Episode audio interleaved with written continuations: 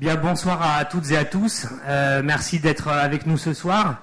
Euh, bienvenue encore une fois. Donc vous êtes, euh, vous avez été inscrit à cette soirée organisée par l'association Mémoire des luttes, dont je suis l'un des animateurs. Je m'appelle Christophe Ventura, et donc c'est nous qui avons l'idée d'organiser un dialogue, j'insiste sur le mot, c'est ni une conférence euh, euh, ex cathedra, ni euh, un meeting évidemment, mais c'est vraiment l'idée d'organiser un dialogue entre Chantal Mouffe, ici présente, et Jean-Luc Mélenchon. Donc ce soir, nous démarrons une soirée finalement de philosophie politique, et l'idée étant d'aborder un certain nombre de, thématiques qui sont à la fois structurantes euh, et bien du parcours et du travail des deux invités de ce soir, et puis aussi euh, qui font partie euh, du, disons, bruit de fond médiatique permanent, et, ces thèmes étant la question du peuple et du populisme.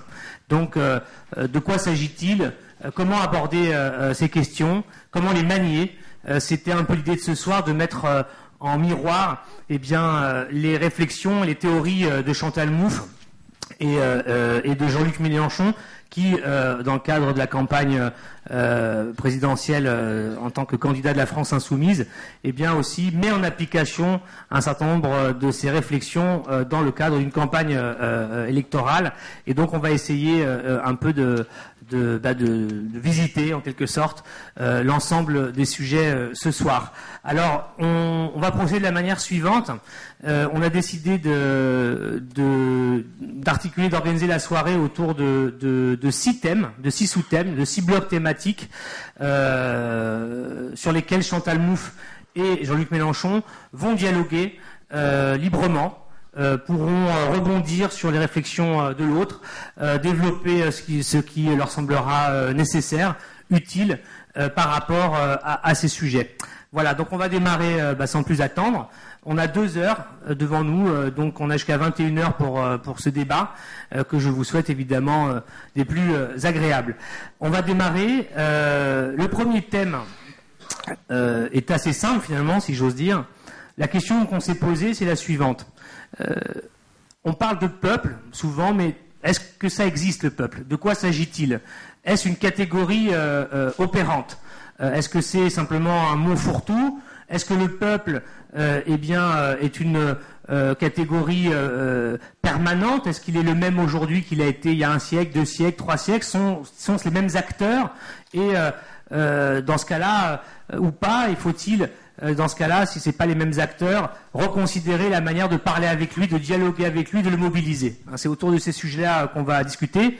Je vais, euh, euh, si on est d'accord, donner la parole à Chantal Mouffe, donc qui est professeur de théorie politique, qui a sorti un certain nombre d'ouvrages, le dernier est ici, qui s'appelle L'illusion du consensus.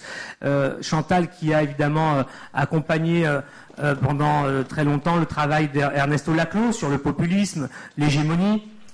On se rappellera d'un certain nombre d'ouvrages clés de leur parcours, par exemple l'hégémonie socialiste, il y a 30 ans maintenant, qui était sorti, euh, qui ont beaucoup travaillé à l'aune des réalités latino-américaines, en Argentine, et qui, de ce point de vue-là, aujourd'hui, ont, beaucoup influencé un certain nombre d'acteurs euh, euh, intellectuels, politiques, d'opérateurs politiques, même de forces politiques, comme en Espagne, on associe souvent, d'ailleurs elle nous dira si elle pense que c'est justifié, on, associe souvent son travail à la stratégie de Podemos euh, en Espagne. donc on va aborder tout cela maintenant. Donc le peuple, est-ce que ça existe? De quoi parle-t-on, Chantal Mouffe eh Bien, je vais peut-être vous choquer, mais je vais dire, non, le peuple, ça n'existe pas. Euh, ce qui est, c'est-à-dire, bon, je m'explique. Euh, ça n'existe pas en tant que, que donnée euh, empirique. Ce qui existe en tant que donnée. Moi, je vais demander un micro. ah, il n'y a que celui-là, malheureusement. Mais il faut que tu mettes vraiment près de ta bouche parce que je vois les malheureux. Oui, bon, d'accord. Ça va? Oui, bon, d'accord, d'accord. oui, le peuple en tant que, ce n'est pas une entité empirique. Hein. L'entité empirique, c'est la population. Euh, le peuple, en tant que catégorie politique, c'est toujours quelque chose qui est construit, qui est une construction discursive. Euh, alors ici, il faut peut-être que j'explique, euh, euh, parce que les gens pensent que discours, c'est uniquement des quelque chose de, de, linguistique. Dans Hégémonie et stratégie socialiste, le livre qu'on a écrit avec Ernesto Laclau, là, on explique exactement ce qu'on entend par la catégorie de discours, et on dit que la, la, société, c'est toujours un espace discursif. Donc, mais par discours, on entend pas seulement le, linguistique, mais aussi toute une série de pratiques. Hein, donc j'insiste sur ça parce qu'en général on dit ah, le discours donc c'est une position idéaliste. Non, mais c'est quelque chose qui est construit à travers justement toute une série de pratiques, de, de discours et plus tard, je vais développer euh, quelque chose qui est, à mon avis, très important, c'est aussi des affects, le peuple. Hein. Donc, mais ça, c'est quelque chose qui est, construit. Alors, ici, il faut peut-être euh, insister sur quelque chose qui, à mon avis, est important quand on va voir comment se va se construire ce peuple. Et ça dépend, en fait, de la façon dont on conçoit le politique. Euh, comme je disais, c'est une catégorie politique, le peuple. Donc, la façon dont on conçoit le politique va déterminer la façon dont on soit la construction du peuple. Il y a au fond deux façons fondamentales de concevoir le politique. Il y a ce qu'on appelle la conception associative et la conception dissociative. La conception associative, c'est celle qui voit le politique comme un espace de liberté, c'est l'agir ensemble, c'est l'endroit où on peut tous se rencontrer euh, et se mettre d'accord. La conception dissociative, c'est aussi bien entendu quelque chose qui est, c'est un agir ensemble, mais qui insiste sur le fait qu'il y a toujours des antagonismes que euh, le politique, ça a à voir avec justement cette dimension d'antagonisme, avec le conflit. Que finalement, s'il n'y avait pas de conflit, il n'y aurait pas besoin du politique. Donc ça, c'est euh, très important le, point de départ. Moi, je me situe bien entendu de la conception dissociative. C'est pourquoi, quand on pense à la construction du peuple, euh, l'idée que je défends, c'est que le peuple, c'est, bon, bien entendu, une identité collective, c'est la création d'un nous, mais ça requiert la détermination d'un eux. Donc, c'est pour, ça, tenir compte du fait que, justement, il y a toujours des antagonismes dans, la société. Euh, en fait, je m'inscris dans, une conception qui on peut la, retrouver à partir de Machiavel. Machiavel euh, euh, disait déjà que dans toute société, il y a un, conflit fondamental entre deux, deux, Il y a d'un côté, il y a l'igrandi, le, on pourrait dire aujourd'hui l'oligarchie, qui veut dominer, et puis il y a le popolo, qui veut, ceux d'en bas, qui veulent se défendre. Mais ça, il dit que c'est quelque chose qui, existe dans toutes les sociétés. Donc, c'est important de voir, la société est nécessairement divisée. Ça va avoir des, conséquences sur les arguments que je vais faire tout au long de, de, de cette soirée. La société est divisée, les identités politiques, c'est toujours des constructions collectif et la politique, ça a à voir avec la construction d'un nous et ça requiert la détermination d'un eux. Et un autre point que je voudrais inciter, c'est la politique, ça a toujours un caractère partisan. Donc, quand on va penser la construction du peuple, eh bien, il y aura toujours des, constructions différentes possibles et qui vont entrer en, compétition. Et euh, on va, la grande différence qu'il peut y avoir entre ces conceptions, c'est justement la façon dont est construit le nous et quel est le E auquel s'oppose ce nous Et aussi un autre point qui est quel type de rapport y a-t-il entre le ne et le ou, euh, le, le, ou pardon, le nous et le e. Donc c'est pour ça que quand on parle du peuple, il faut toujours penser bon, quel peuple essayons-nous de construire? Et quels sont les e auxquels ce peuple va être opposé? Jean-Luc, pardon. Alors notre euh, Bon, Chantal vient de planter le décor d'une idée euh, que je fais mienne. C'est l'autoconstruction du peuple en tant que catégorie, on va dire, subjective, se définissant comme étant le nous, hein, par opposition à eux, dans le cas qui m'occupe, le peuple face à l'oligarchie. Mais euh, ma tradition philosophique euh, personnelle, c'est celle du matérialisme historique, et par conséquent, dans la construction de la théorie de la révolution citoyenne, je me suis intéressé d'abord au peuple en tant que réalité physique, euh, matérielle. Et je me suis demandé, euh, comme toi, euh, d'où il venait, qui il était, comment je pouvais le, nommer. Étant entendu que lui-même est, est une réalité inscrite dans l'histoire. Ce que l'on nomme peuple au XVIIIe siècle, ou dans le processus de la Révolution de 1789, ça n'a rien à voir avec ce que nous nommons peuple aujourd'hui. Euh, il s'agit d'autre chose car un événement est intervenu, je vais dire dans une seconde lequel, mais Euh, j'en profite pour euh, dire que dans le livre L'ère du peuple, où j'ai donné une définition positive, c'est-à-dire pas par rapport à l'ancienne pensée, mais comment j'affirmais les choses, j'ai pris au début une citation de, de Garcia Marquez, où c'est le moment où Aureliano Buendia va être fusillé dans Cent ans de solitude, et il commence par, il se souvient, et il dit, à l'époque, ce monde était tellement neuf que euh, nous n'avions pas de mots pour désigner les choses, si bien que pour les nommer, nous devions les montrer du doigt. Par conséquent, je montre du doigt quelque chose que j'appelle peuple, mais qui dans vos esprits euh, provoque une représentation, d'ailleurs confuse, euh, parce que ça l'est toujours dès qu'on dit peuple, qui ne correspond pas à ce que j'appelle moi le peuple en tant que réalité matérielle. Première note d'indication méthodologique. Donc, que s'est-il passé dans ma tradition historique? L'histoire est l'histoire de la lutte de classe mais antérieurement à euh, l'histoire la, l'histoire de la lutte de classe pour l'appropriation de la richesse. Et à partir de là, se produit la latéralisation fondamentale que vient d'évoquer Chantal entre les prolétaires euh, et les bourgeois, les propriétaires des moyens de production et ceux qui sont en état de subordination. Et cette contradiction va animer tout le champ politique et lui donner sa signification ultime, donc dans ses racines matérielles. Que s'est-il passé, en tout cas dans mon esprit, pardon, je le prends par le bout, hein, la question m'est posée, par lequel la question m'est posée, c'est que euh, je me suis aperçu qu'avant la lutte de classe, et pour qu'elle soit possible, il fallait d'abord que s'opère un autre phénomène. Et ce phénomène, c'est le nombre. C'est-à-dire qu'il faut qu'il y ait un nombre suffisant d'êtres humains qui produisent et reproduisent leur existence quotidienne pour que les uns puissent s'approprier une partie de ce que les autres ont produit. Et par conséquent, j'en suis arrivé à cette conclusion que l'histoire est l'histoire de la fluctuation du nombre des êtres humains.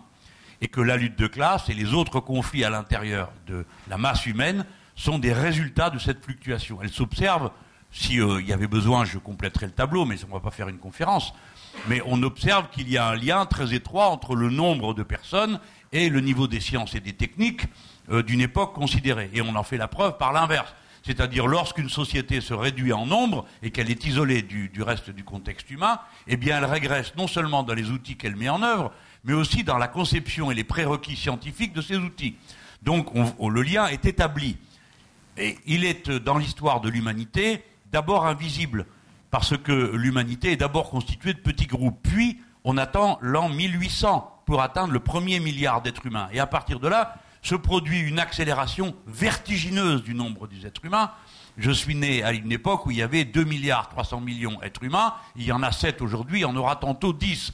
Donc cette masse énorme d'êtres humains a, une, par sa masse même, une conséquence, elle se modifie, parce qu'elle devient urbaine à 80%, parce qu'elle devient euh, singulière dans sa composition, plus il y a de monde, plus les individus sont singuliers, ce qui va contre l'intuition.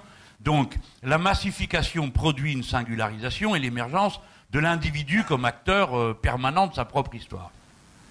Troisièmement, tout le monde vit en réseau, par les réseaux, à travers les réseaux, et est une composante des réseaux. Et quand je parle des réseaux, je ne parle pas seulement des réseaux sociaux. Je parle du réseau du gaz et de l'électricité, de la route, euh, de l'immeuble et de tout ce que vous voudrez.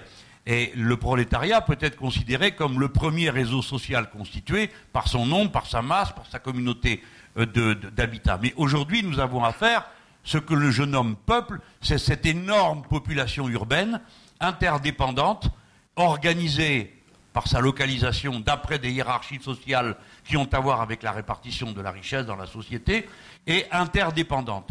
Est-ce que le peuple en révolution se signale d'une manière matérielle et physique? Ça m'intéresse, moi j'appartiens à la tradition du matérialisme. Eh bien oui, le peuple en révolution se traduit par une réalité physique observable de nos jours, grâce à ceux qui vous encombrent déjà les mains pour un certain nombre d'entre vous, qui s'appellent les communications téléphoniques par les smartphones. Contrairement à l'intuition, encore une fois, c'est pas parce qu'on est loin qu'on communique beaucoup, c'est parce qu'on est près.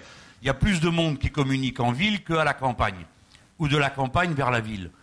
Et ça se signale les périodes révolutionnaires se signalent par une intensification du réseau de communication, si bien qu'on a la vérification matérielle d'une ancienne formule qui était celle de Léon Trotsky, qui disait que lorsque le peuple, pardon, il ne disait pas comme ça, lorsque le prolétariat ou la société entre en révolution, il disait la température sociale s'échauffe et, dit Léon Trotsky, les, informations circulent plus vite, ce qui est exactement ce qui se produit, par exemple, dans une élection présidentielle, entre le début du processus où une information euh, met un mois à traverser la population et la fin, c'est-à-dire les deux ou trois jours avant le vote, où la moindre information a fait le tour du pays en moins d'une heure parce que tout le monde est à chaud. Donc, ma description, le peuple n'est pas le peuple du XVIIIe ou XIXe siècle. Ce que je nomme peuple, c'est l'homo urbanus mis en réseau. C'est cela que je nomme le peuple, et je le décris dans deux états. Premièrement, sa forme initiale qui renvoie à ce qu'on pouvait autrefois imaginer, qu'on dit que le marxisme nommait, le marxisme disait qu'il y avait une classe ouvrière en soi, n'est-ce pas? C'est-à-dire celle qui était décrite par sa position dans les rapports sociaux. Et Marx dit cette phrase qui peut passer pour une phrase de magicien, en tout cas d'idéaliste philosophique, puisqu'on nous en fait le reproche, il dit le prolétariat sera révolutionnaire ou il ne sera rien. Si on y réfléchit, comment une catégorie réelle et matérielle, le prolétariat décrite par un modèle de relation sociale, peut cesser d'exister du moment qu'il n'accède pas à la conscience de soi? Donc, on retrouve la même description. En tout cas, moi, je fais la même description. Il y a le peuple en soi, c'est la multitude, la population, comme vient de dire à l'instant Chantal Mouffe. les gens. La multitude, c'est encore un autre concept. Euh, Pardon? Oui, je sais qu'il est. Ne, mélangeons pas parce que la multitude, c'est tout de même un concept qui est utilisé aussi par toute une série de théoriciens. Euh, Antonio Negri, par exemple. Bon, c'est aussi très très important. Je crois qu'il faut euh, distinguer justement entre, d'accord, le, prolétariat et le peuple, mais mais je ne dirais pas que la multitude, enfin il, me semble qu'il faut un petit peu tout de même euh, essayer de catégoriser.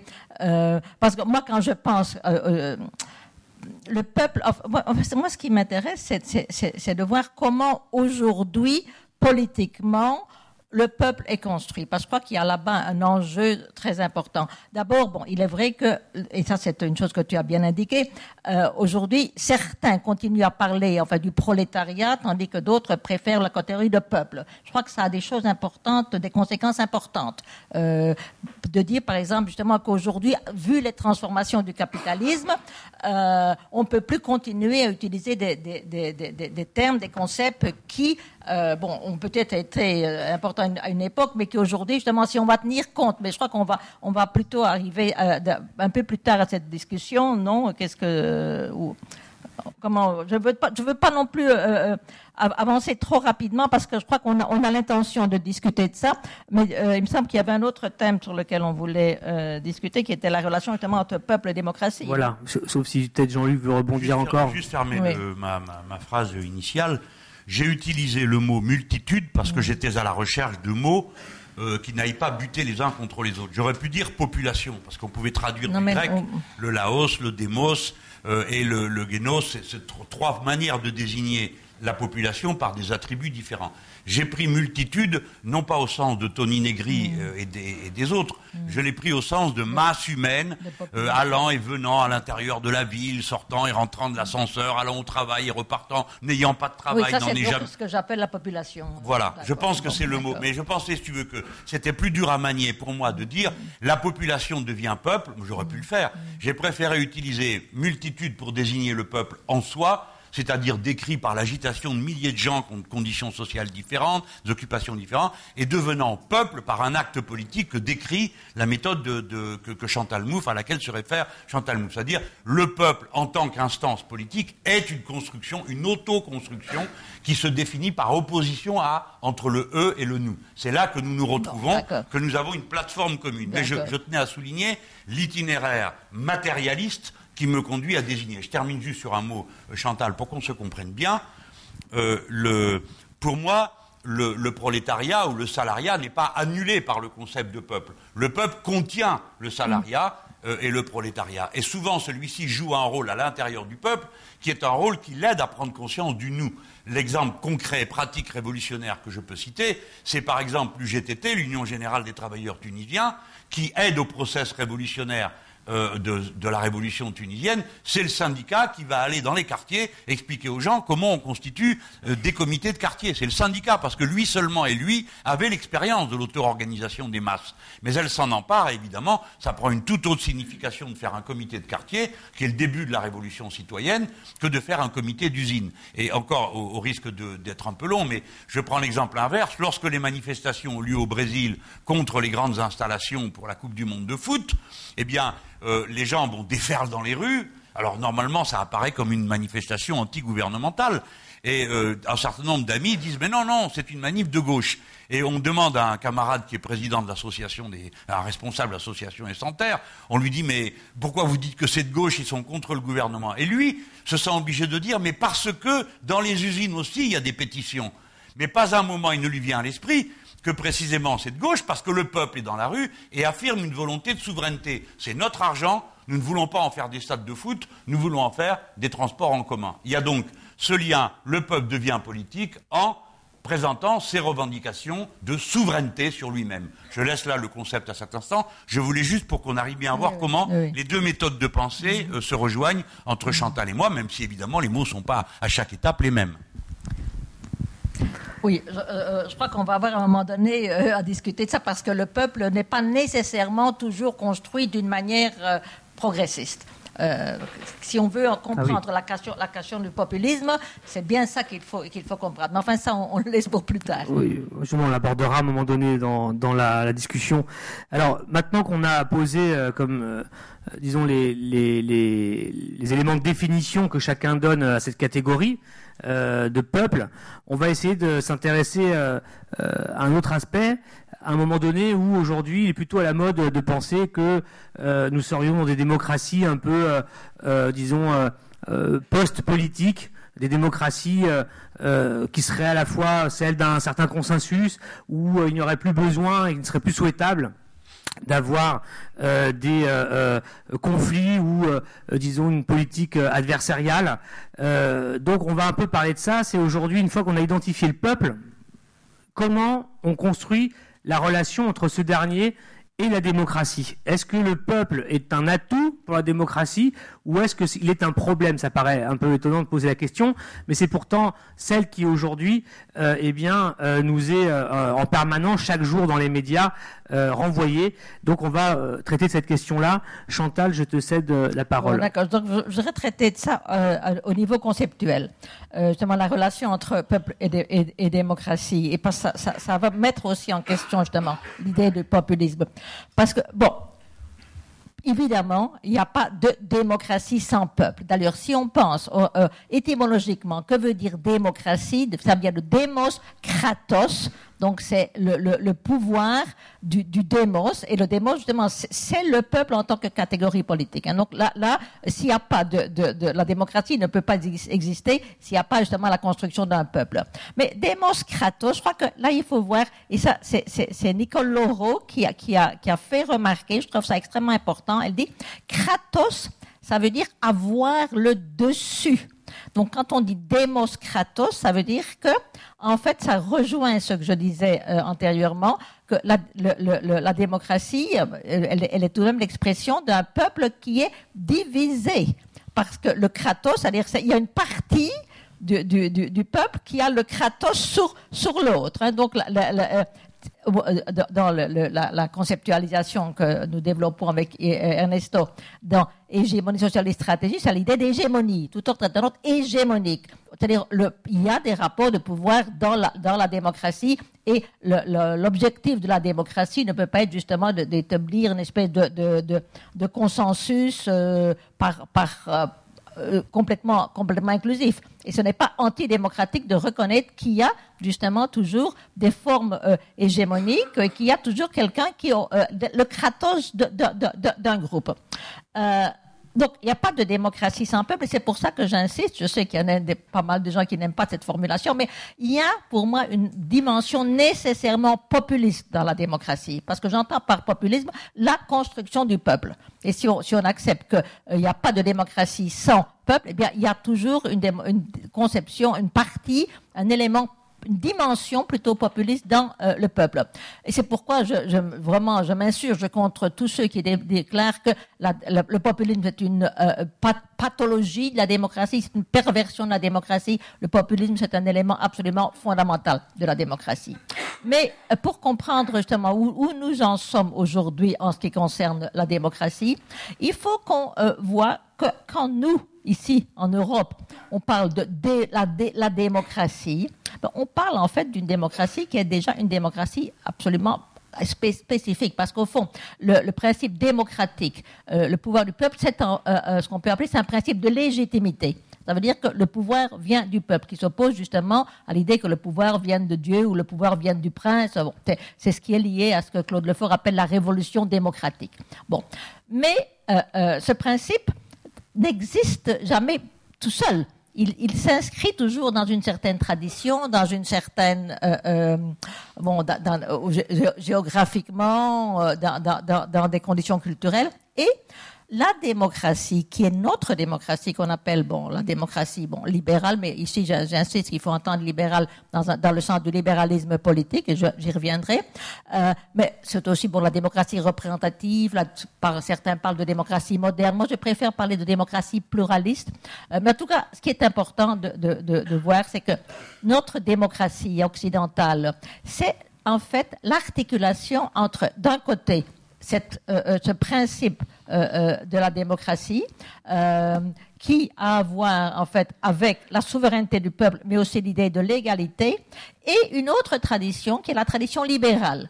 La tradition libérale, j'insiste de nouveau, la tradition libérale politique, l'état de droit, la séparation des pouvoirs, euh, la défense de, la, liberté individuelle.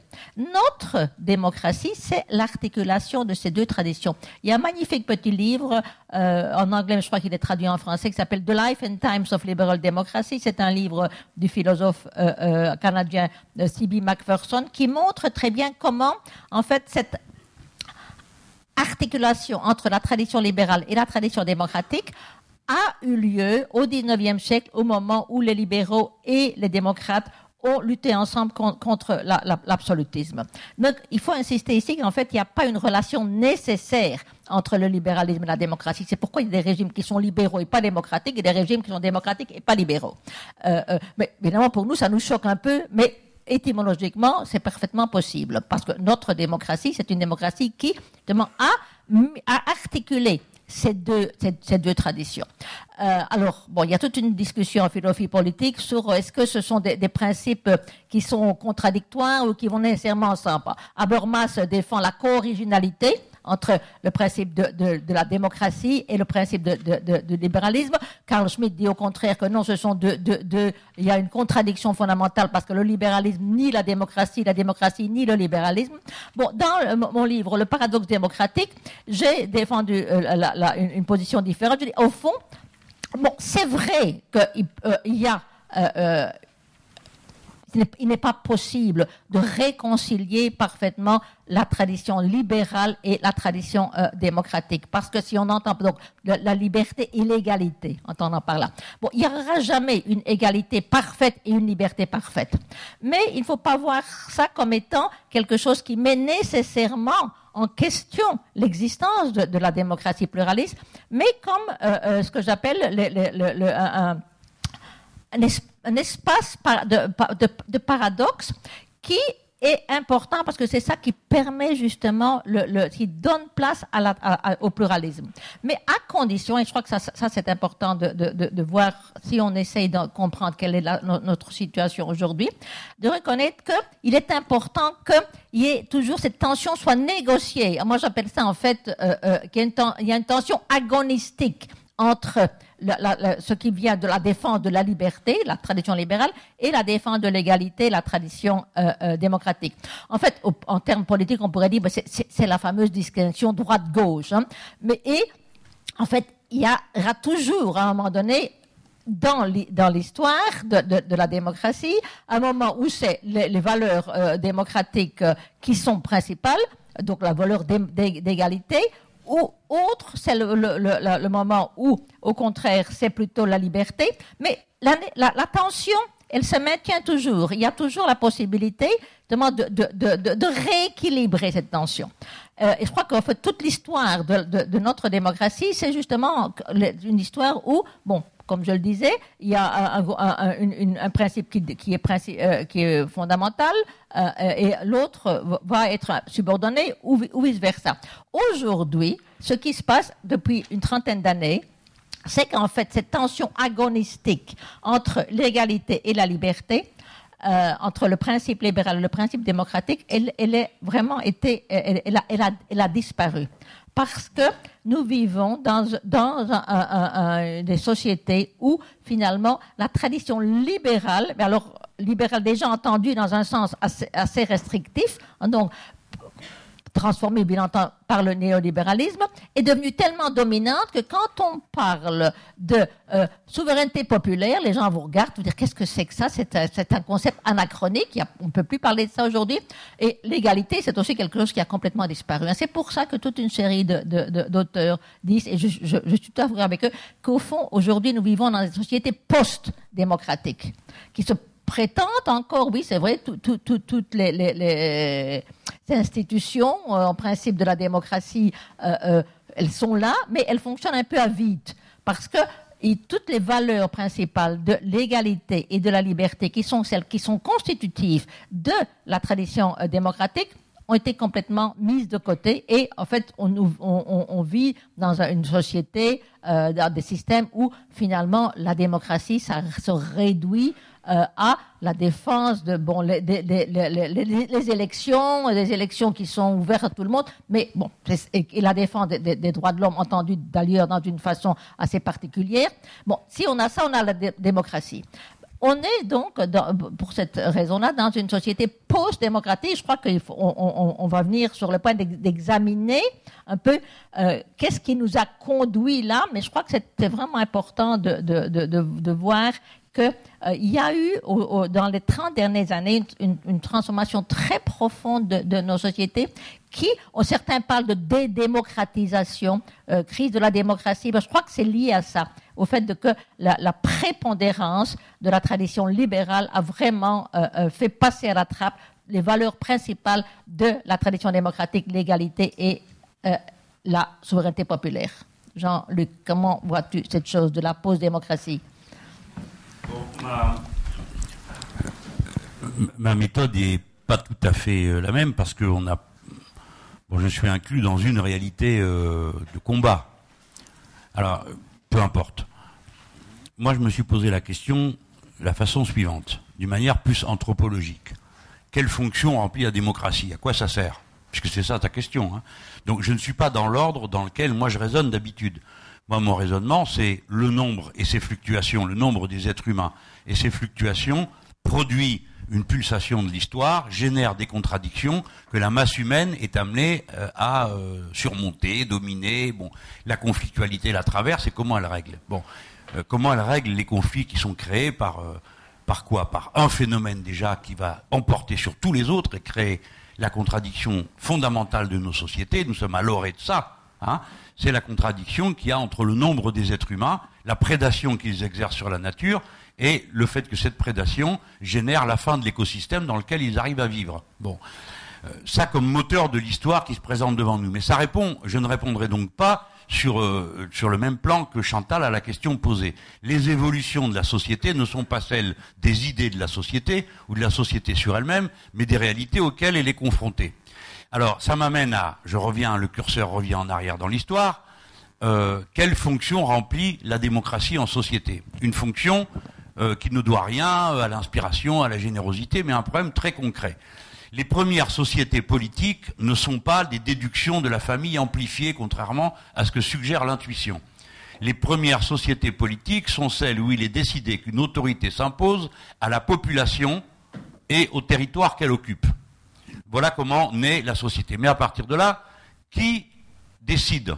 Et toute la question de toutes les sociétés, c'est qui décide et quelle est la légitimité de la décision. Donc au point de départ, la seule légitimité de la décision, c'est la force. Je décide parce que c'est moi le plus fort. Sauf que l'usage de la force dans une population croissante est épuisant pour imposer la loi. On la fait donc déduire par consentement et par la violence d'un principe supérieur. Là, on retrouve euh, tous les deux le même cheminement. Ça va être Dieu qui a décidé que c'est comme ci et pas comme ça. Et le pouvoir du roi, par exemple, vient de Dieu. Le pouvoir, par exemple, du dictateur Franco, sur les pièces d'une peseta, il était écrit euh, Francisco Franco, caudillo de España, por la gracia de Dios, pas comme résultat de la guerre civile et du massacre des républicains. Bon.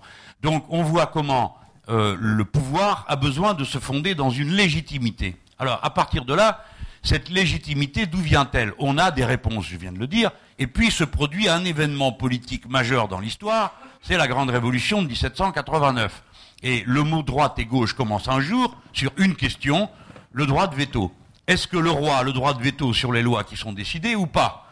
Le roi se lève, fait se mettre à sa droite, comme les élus de Dieu, ceux qui sont pour le veto, et à sa gauche, ceux qui pensent qu'il n'y a pas de veto. Ceux qui pensent qu'il n'y a pas de veto supposent donc que le seul principe de légitimité, c'est la délibération collective du peuple. En tout cas, ceux qui parlent en son nom à ce moment-là. Et c'est de ce jour que date le partage droite-gauche. Donc il est intimement lié à une question fondamentale, la souveraineté. Il n'y a pas de démocratie qui ne postule comme principe antérieur la question de la souveraineté. Qui décide sur quoi? De quoi suis-je le maître? La population, la démocratie est donc un mode exclusivement de décision, dans mon approche matérialiste. Hein. Donc nous, décidons par des méthodes démocratiques. Alors 49 ont tort devant 51, ce qui, si vous y réfléchissez bien, est absurde. Mais ça proclame qu'il n'y a aucune raison supérieure, aucune, euh, aucune structure plus, qui est une autorité supérieure à la décision que nous prenons. Aucune. Même euh, ce que nous appelons des vérités euh, scientifiques qui sont que provisoires, rien n'a de valeur supérieure à la délibération collective. Ça veut dire qu'à partir de là, le peuple est institué comme catégorie politique totale. C'est lui qui décide de tout, sur tous les sujets et en toutes circonstances. Bien sûr, ça n'apparaît que de manière euh, euh, euh, circonstanciée, dans certaines occasions, on le voit, on le reconnaît. Mais la trame sous-jacente à l'histoire des démocraties, c'est celle-là. Alors, c'est ce qui, qui, pose le républicain comme pensant ce qui est bon pour tout, et le républicain jusqu'au bout, qui va dire mais au fond, si vous voulez une société qui ne soit dominée euh, par euh, rien ni personne, il faut nécessairement qu'elle soit égalitaire, car seule l'égalité garantit votre liberté individuelle. D'accord? Et après là, vous retombez sur euh, les catégories que Chantal propose à notre réflexion, avec cette histoire de ces deux idées et de cette tension entre liberté et égalité. Mais fondamentalement, pour le matérialiste, elles surgissent, comme je viens de le dire, en répondant à chaque étape à la question comment ça s'est passé, comment ça se passe? Voilà, comment ça se passe, ça se passe comme ça. Si vous voulez une société qui soit réellement composée d'individus libres, c'est-à-dire qui ne soit placée sous la domination de personne, elle est nécessairement égalitaire. C'est pourquoi souveraineté, émancipation et République fonctionne, République au sens étymologique, hein, euh, la res publica, la chose publique, fonctionne comme euh, une, chaîne de concepts qui s'articule pour rendre compte du processus d'autoconstruction du peuple. Alors là, Chantal m'objecte, euh, l'autoconstruction politique du peuple n'amène pas toujours dans une position progressiste. Elle a bien raison, ça va être un sujet dans un instant dont on va parler.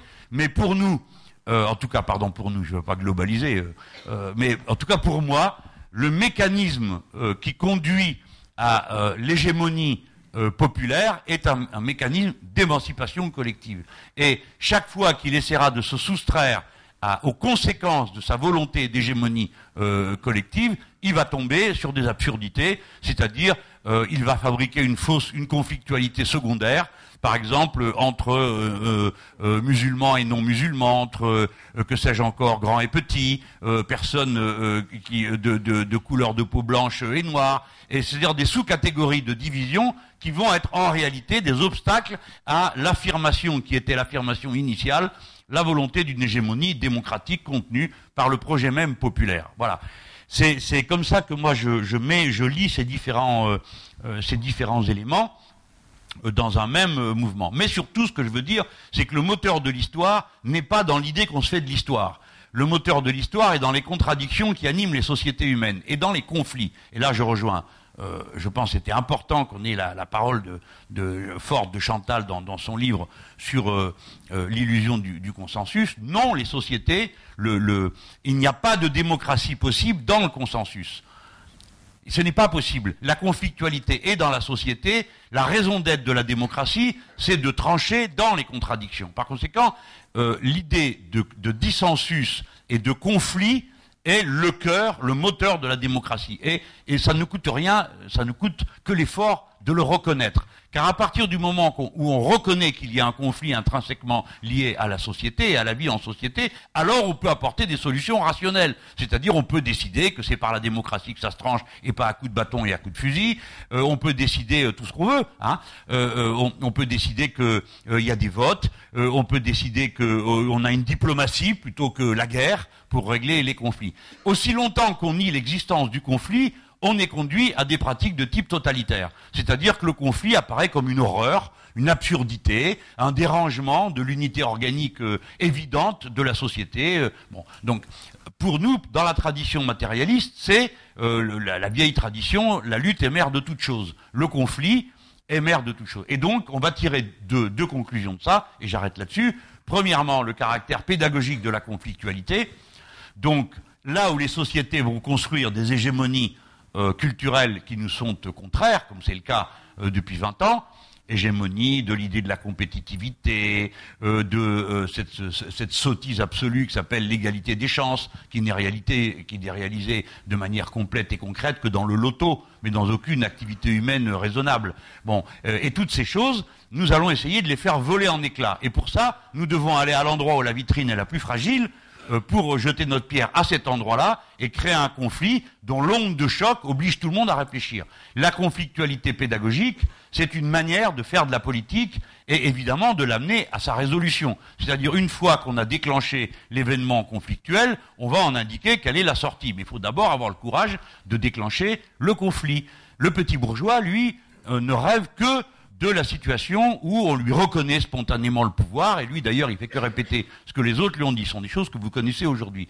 La centralité du conflit est le résultat de la vision qu'on a de société nécessairement animée par la contradiction, et la contradiction résulte d'aucune mauvaise intention, elle résulte juste du fait que nous sommes nombreux, et que plus nous sommes nombreux, plus la question du partage des richesses et de l'accès aux différentes formes du bien-être devient une source de conflit, dès lors que les uns accumulent euh, sur le dos des autres et bref, qu'une société ne sera réellement libre qu'en étant égalitaire. Je m'excuse de vous infliger une addition de tautologie pareille, mais elle articule les anciennes formulations euh, du socialisme démocratique et de son combat avec la vision euh, du populisme, parce que je, ici, dans le secret de cette salle, euh, j'admets tout à fait que c'est bien de cela dont on parle. Mais si je me risquais à dire où que ce soit, je l'ai dit une fois à Chantal, je lui dis pour les raisons que tu nous exposes, Hein, je ne dirai jamais que je suis euh, euh, populiste, parce que je mettrai sur la table un mot qui crée un conflit à l'endroit que je ne veux pas, euh, qui ne m'arrange pas, parce que je passerai plus de temps à faire de la sémantique qu'à faire de la politique, et à expliquer pourquoi il y a un populisme de ceci, un populisme de cela. La tactique de la conflictualité va ensuite donner, ça c'est plus le rayon de Chantal, c'est plutôt le mien, euh, des formes particulières d'organisation politique, que moi j'appelle le mouvement, en l'occurrence le mouvement La France Insoumise, en opposition aux anciennes formes, pas en opposition, mais en dépassement des anciennes formes euh, partidaires, et je vais donc me situer à l'endroit où l'adversaire ne voit pas le conflit arriver. Je ne vais pas aller sur son terrain dans les catégories mentales qui sont les siennes et m'auto-exclure du champ de la conscience des gens par un mot employé juste pour me flétrir qu'ils ont, ils ont inventé le mot populisme comme un mot qui flétrit. Bon, alors on n'y peut rien. Euh, on va y arriver, le populisme. Euh, bon, euh, Ton micro. Oui. Euh, une petite chose, Jean-Luc, tu dis toujours, moi, en tant que matérialiste, comme si d'une certaine façon tu considérais que moi, je me considère aussi comme matérialiste. moi, je suis matérialiste. Euh, bon, et euh, tu ne dis pas, toi, que tu es idéaliste. Non, bon, je, voudrais simplement. Non, Chantal, je t'arrête, c'est à cause de la salle, c'est pas à ah cause de toi. Parce que j'ai devant moi tous mes professeurs en marxisme et j'ai intérêt à filer droit. Je me, je me, considère aussi comme étant matérialiste. Euh, non, euh, bon, je suis euh, euh heureuse que jusqu'ici, je crois qu'on bon, on, on, aborde les questions de manière différente, mais je crois qu'au finalement, on est assez d'accord. Et je crois qu'ici, il faut vraiment insister, oui, sur, sur le fait que euh, pour nous, euh, la démocratie, ce n'est pas euh, essayer d'arriver à un consensus absolument total, mais pour moi, je dirais la, la, démocratie, c'est l'organisation du dissensus. En fait, euh, il y a une, expression de Marcel Mauss qui est très belle et qui dit vraiment ça. Dit, la démocratie, ça c'est comment est-ce qu'on peut s'opposer sans se massacrer. Je crois que ça, c'est vraiment très, très important. S'opposer sans se massacrer, permettre aux gens justement de reconnaître, c'est pour ça que dans, dans, dans, dans mes travaux, j'insiste par exemple sur, sur la différence entre ennemi et adversaire, parce que c'est vrai que euh, si on voit la relation entre le nous et le eux comme une relation entre amis-ennemis, Bon, évidemment, ce n'est pas possible d'admettre ça à l'intérieur d'un ordre démocratique, parce que si on voit l'autre comme étant qu'on veut éliminer, mais la démocratie, justement, pour moi, c'est absolument fondamental, c'est vraiment la lutte agonistique. Reconnaître qu'il y a entre nous des antagonismes. Un antagonisme, c'est bien clairement un conflit qui ne peut pas avoir de, solution rationnelle, mais qu'on va tout de même essayer de, permettre de voir la façon dont, on peut l'aller nous opposer sans nous massacrer, c'est-à-dire reconnaître la légitimité euh, des, autres à défendre justement leur point de vue.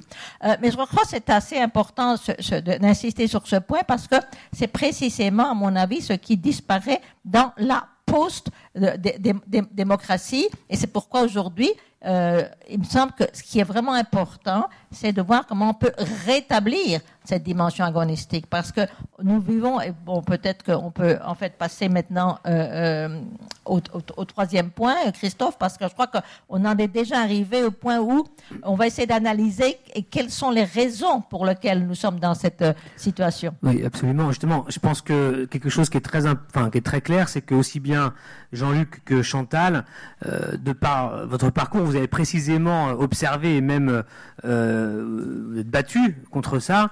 Dans le cas de Jean-Luc au sein du, Parti socialiste, on a bien vu que depuis 30 ans en Europe, précisément cette forme de, de, de, post-démocratie s'est mise en place et a trouvé une traduction politique par les rapprochements, voire la fusion d'ailleurs entre la social-démocratie euh, et les camps conservateurs, avec euh, une uniformisation, avec un consensus politique qui est devenu une norme qui ne se discute plus. C'est en gros euh, théorisé avec la troisième voie de Tony Blair, par exemple.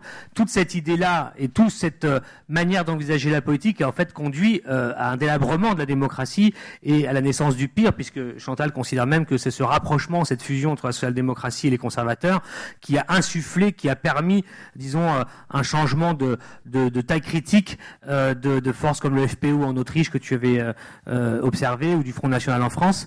Donc, on est vraiment, on va continuer sur ce thème de la démocratie, de la post-démocratie. Effectivement, comment on en est arrivé là? Comment ça s'est passé? Mais aussi, selon vous, quels sont les moyens d'en sortir? C'est ça les deux sujets qu'on va aborder. Au moins d'en sortir, bon, il me semble que il, faut, je suggérerais de, de, de, séparer les deux points. Comment on est arrivé là? Il y a pas mal de choses à lire là-dessus, puis après on discutera comment en sortir. Comment on est arrivé là? Bon, moi je crois que la, la réponse est très simple. C'est la conséquence de l'hégémonie néolibérale parce que cette post-démocratie, elle s'est installée dans les 30 dernières années. Euh, et je vois en fait deux, phénomènes, enfin plutôt deux niveaux auxquels on peut remarquer euh, cette, cette, installation de la post-démocratie. Au niveau politique, euh, bon, c'est ce que j'appelle le développement du post-politique. Bon, ça, c'est un des thèmes principaux de, de l'illusion du consensus.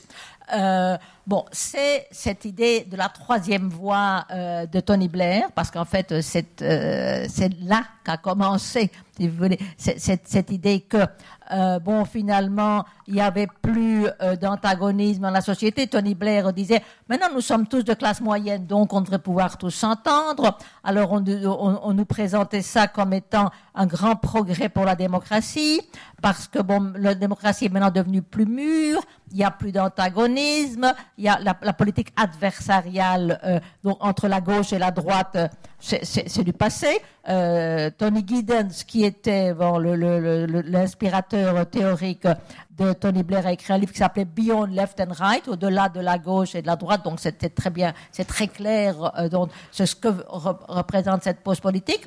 Bon, et c'est, disons en termes plus, plus, concrets, c'est le moment où la social-démocratie euh, a commencé à se présenter comme étant le, le, le centre gauche. Je crois que c'est très intéressant de voir, c'est centre gauche, c'est plus la gauche, c'est le centre gauche. Et finalement de dire qu'il y a entre le centre droit et le centre gauche un accord fondamental sur l'idée qu'il n'y a pas d'alternative à la globalisation néolibérale. Je crois que c'est ça qui est, au cœur de la post-démocratie. Ça veut dire que lorsqu'un gouvernement social-démocrate de centre-gauche euh, euh, arrive au pouvoir, ben, la seule chose qu'ils peuvent faire, c'est de gérer de manière un petit peu plus euh, euh, redistributive, un peu plus humaine, le, terrain qui a été créé, l'hégémonie qui a été créée par euh, les, conservateurs. Évidemment, je parle ici particulièrement du cas de, la Grande-Bretagne, parce qu'on a bien vu quand Tony Blair est arrivé au pouvoir, il n'a pas du tout mis en question l'hégémonie qui avait été établie par Margaret Thatcher. Il a simplement justement décidé de, comme je le disais, gérer de ça de manière un petit peu plus positive.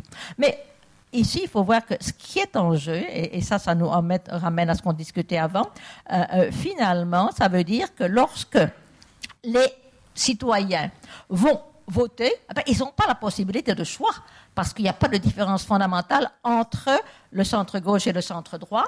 Euh, donc l'idée de, la souveraineté populaire, euh, parce que la souveraineté populaire, comme Jean-Luc le disait, c'est la possibilité vraiment aux citoyens de décider. Mais si on vous présente euh, un, programme qui est fondamentalement le même, vous n'avez pas la possibilité de décider. Les indignados espagnols avaient une formule que je trouvais très, très, très, très, très juste. Ils disaient tenemos voto, mais non tenemos. C'est-à-dire, nous avons un, vote, mais nous n'avons pas de voix. Et c'est évident. Si, vous pouvez voter, mais pour euh, deux, programmes qui sont pratiquement les mêmes, vous n'avez pas de voix. Donc là, je crois que c'est ce que j'appelle cette pause politique. Ça a eu, comme conséquence de faire disparaître justement ce qui était central dans l'idée démocratique, hein, l'idée que les citoyens ont vraiment la possibilité d'intervenir, de choisir euh, quand, quand ils vont voter. Donc ça, c'est au niveau politique.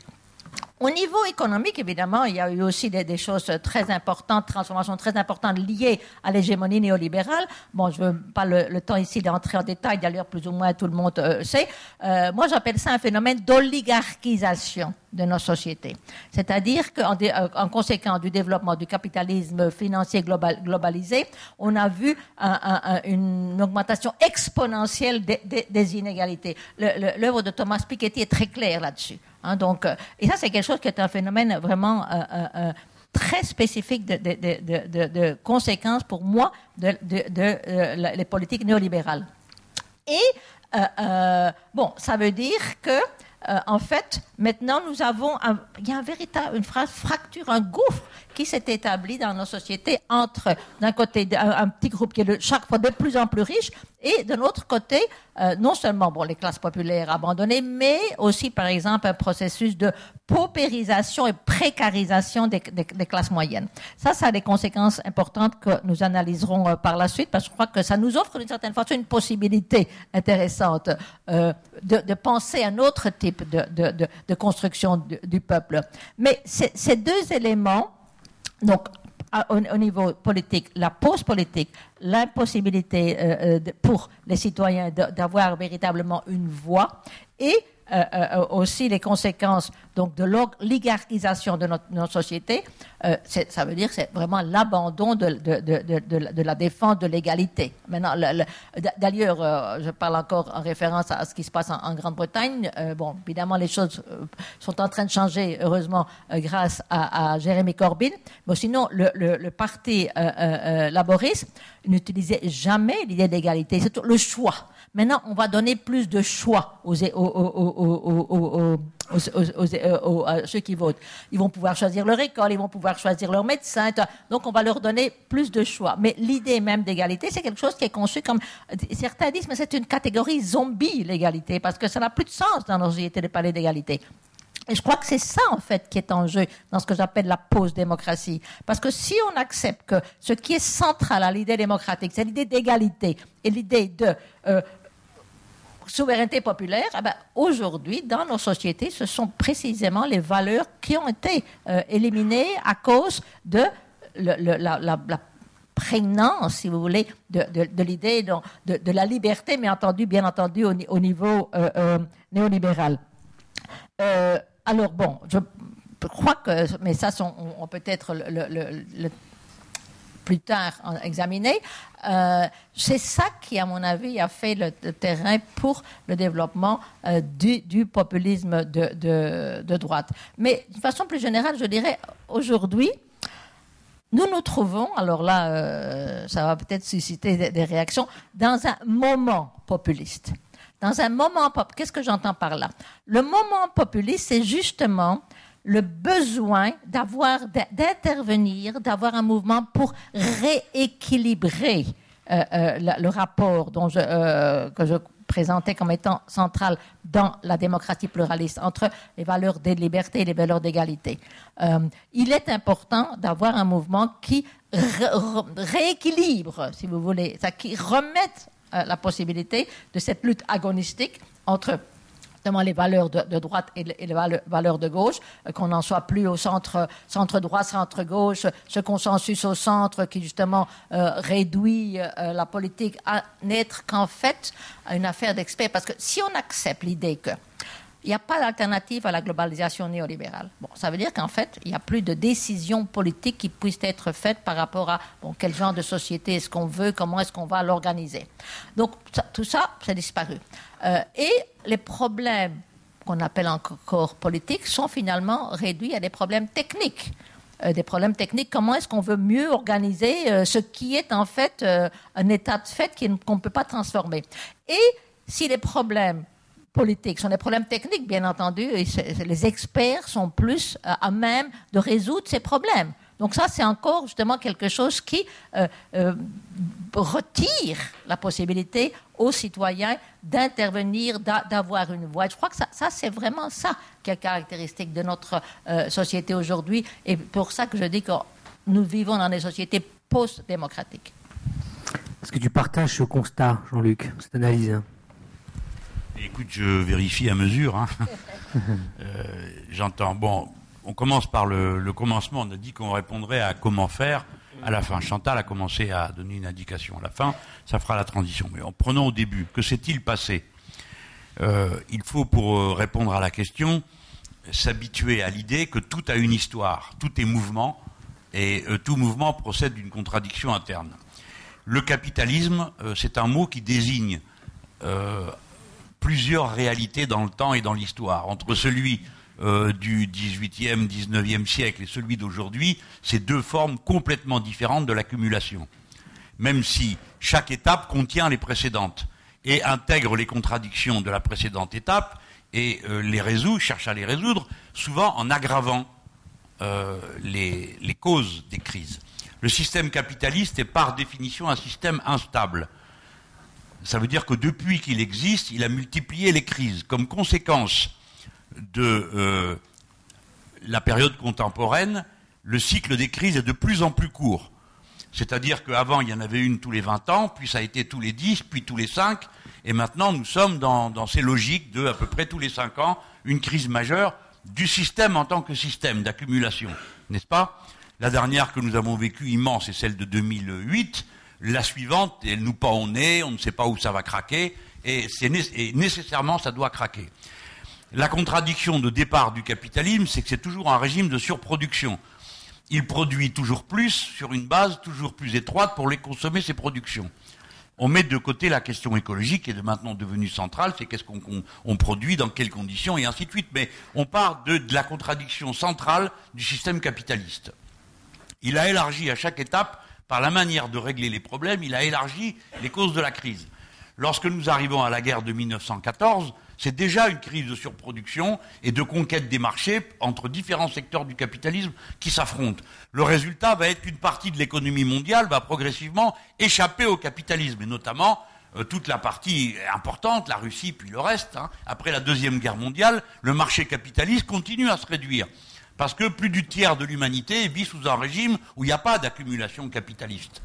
Il y a autre chose, mais il n'y a pas d'accumulation capitaliste. Si bien que euh, la réduction du marché le conduit à faire une évasion dans une économie virtuelle et une accumulation virtuelle dont nous pouvons citer la date de départ. Nous pouvons dire quel jour ça a commencé. Le 15 août 1971, le président des États-Unis d'Amérique décide que le dollar, qui est le référent ultime de toutes les monnaies, n'aura plus de contrepartie matérielle. Or, la monnaie ne peut pas être autre chose qu'un équivalent entre deux valeurs matérielles. Et donc, à partir de là, les États-Unis d'Amérique se sont donnés, vous voyez, a une corrélation entre la puissance et le signe. Eh bien, les États-Unis d'Amérique vont faire fonctionner la planche à billets, symbolique, hein, dans des proportions inouïes, jamais vues dans l'histoire, des milliards de milliards de milliards de milliards de dollars sont mis en circulation sans aucune contrepartie matérielle dans l'économie nord-américaine. Et ça tient pour deux raisons. La première, c'est que tout le monde utilise cette monnaie pour ses échanges. Et deuxièmement, parce que vous avez intérêt à avoir cette monnaie dans votre coffre pour la raison qu'elle est protégée par la première armée du monde, celle des États-Unis d'Amérique, qui, au bout du bout, sont capables d'en défendre la valeur, en tout cas c'est ce qu'ils supposent. Voilà le phénomène central qui va expliquer la suite, parce que cette ultra-accumulation va permettre l'émergence d'une oligarchie extrêmement concentrée. Et, premier élément, donc là nous nous rejoignons sur l'émergence de cette catégorie, c'est-à-dire très peu de monde qui possède à peu près tout. Euh, une, euh, très peu d'entreprises financières possédant toutes les entreprises réelles.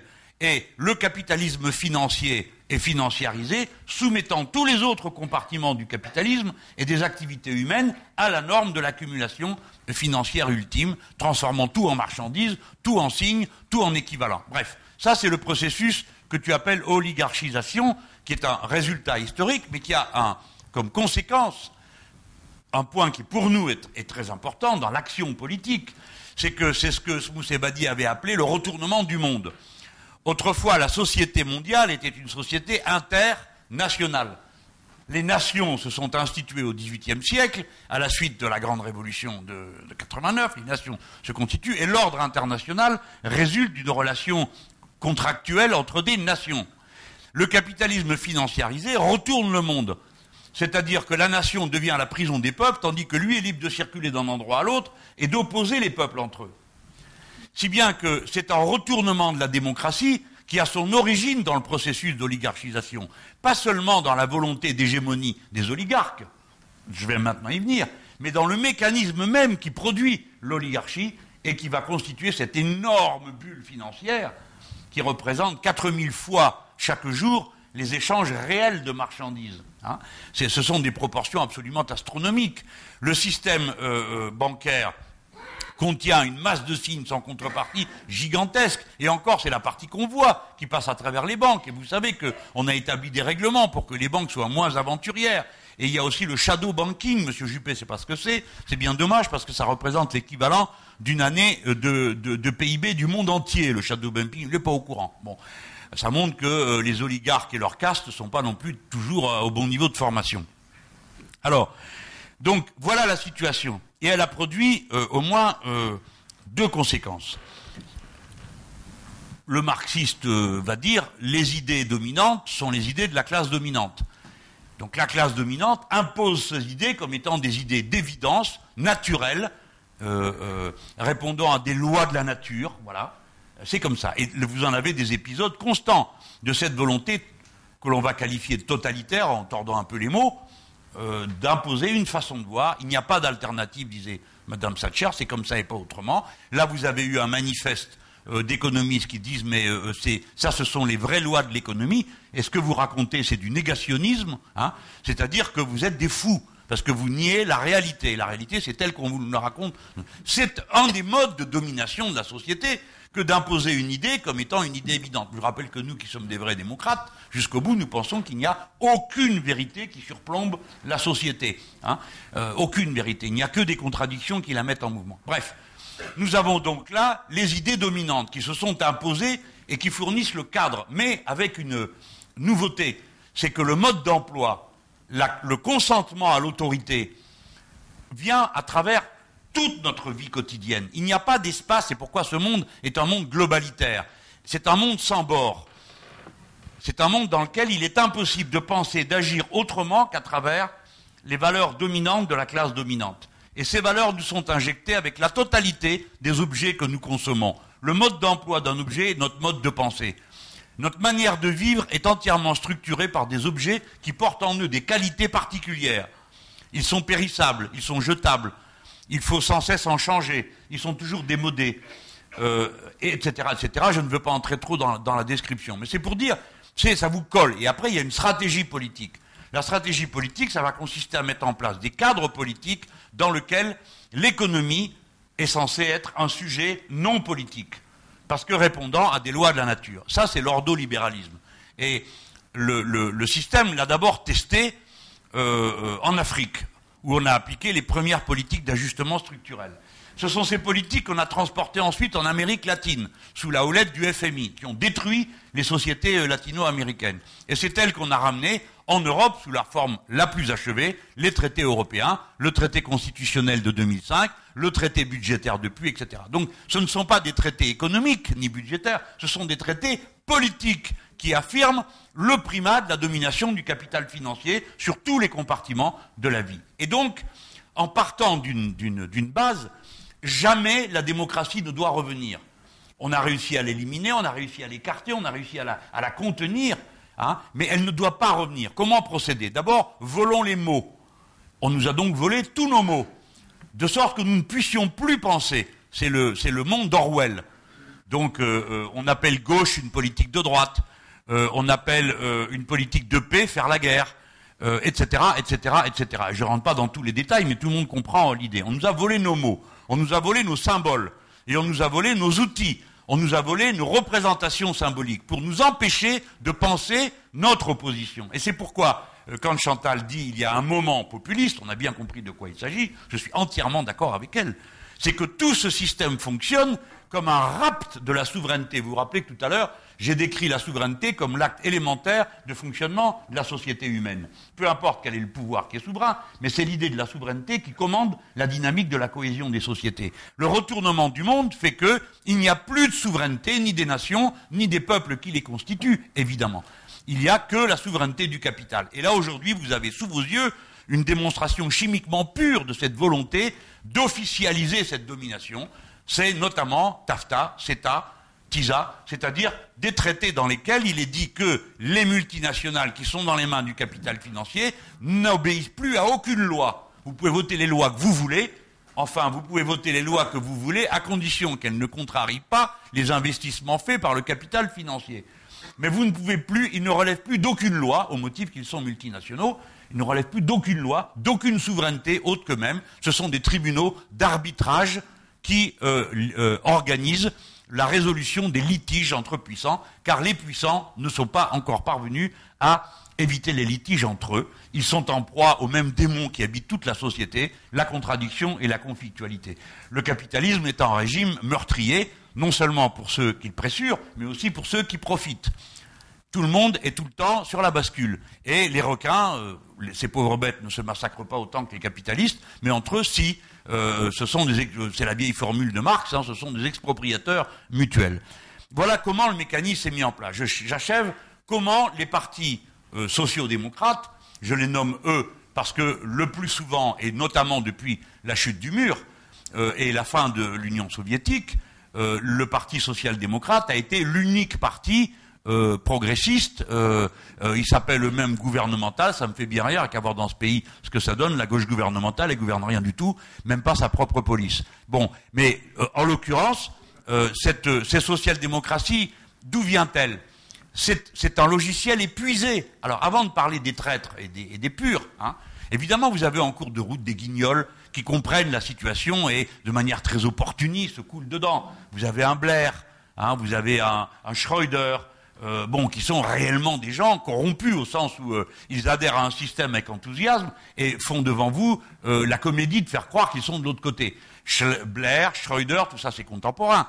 Papa Andréou, Zapatero, avant, c'est bon, voilà, c'est toute cette bon. Et dans notre pays, je le mets de côté parce qu'il n'y a jamais eu de social-démocratie en France et ça serait une autre conférence de savoir pourquoi, si jamais il y en a eu une, c'était le Parti communiste Parce qu'il était le grand parti de la classe ouvrière, négociant avec un syndicat euh, des avantages pour la classe ouvrière. Mais ce modèle, c'est celui de toute l'Europe du Nord. Comprenez-le bien. C'est là que l'affaire s'est effondrée. Pourquoi? Parce que pour que la social-démocratie fonctionne, c'est soit le syndicat qui a créé le parti, soit le parti qui a créé le syndicat, et elle négocie avec le patronat, forcément qu'elle a sous la main, celui avec qui elle peut avoir un rapport de force, des avantages pour les travailleurs.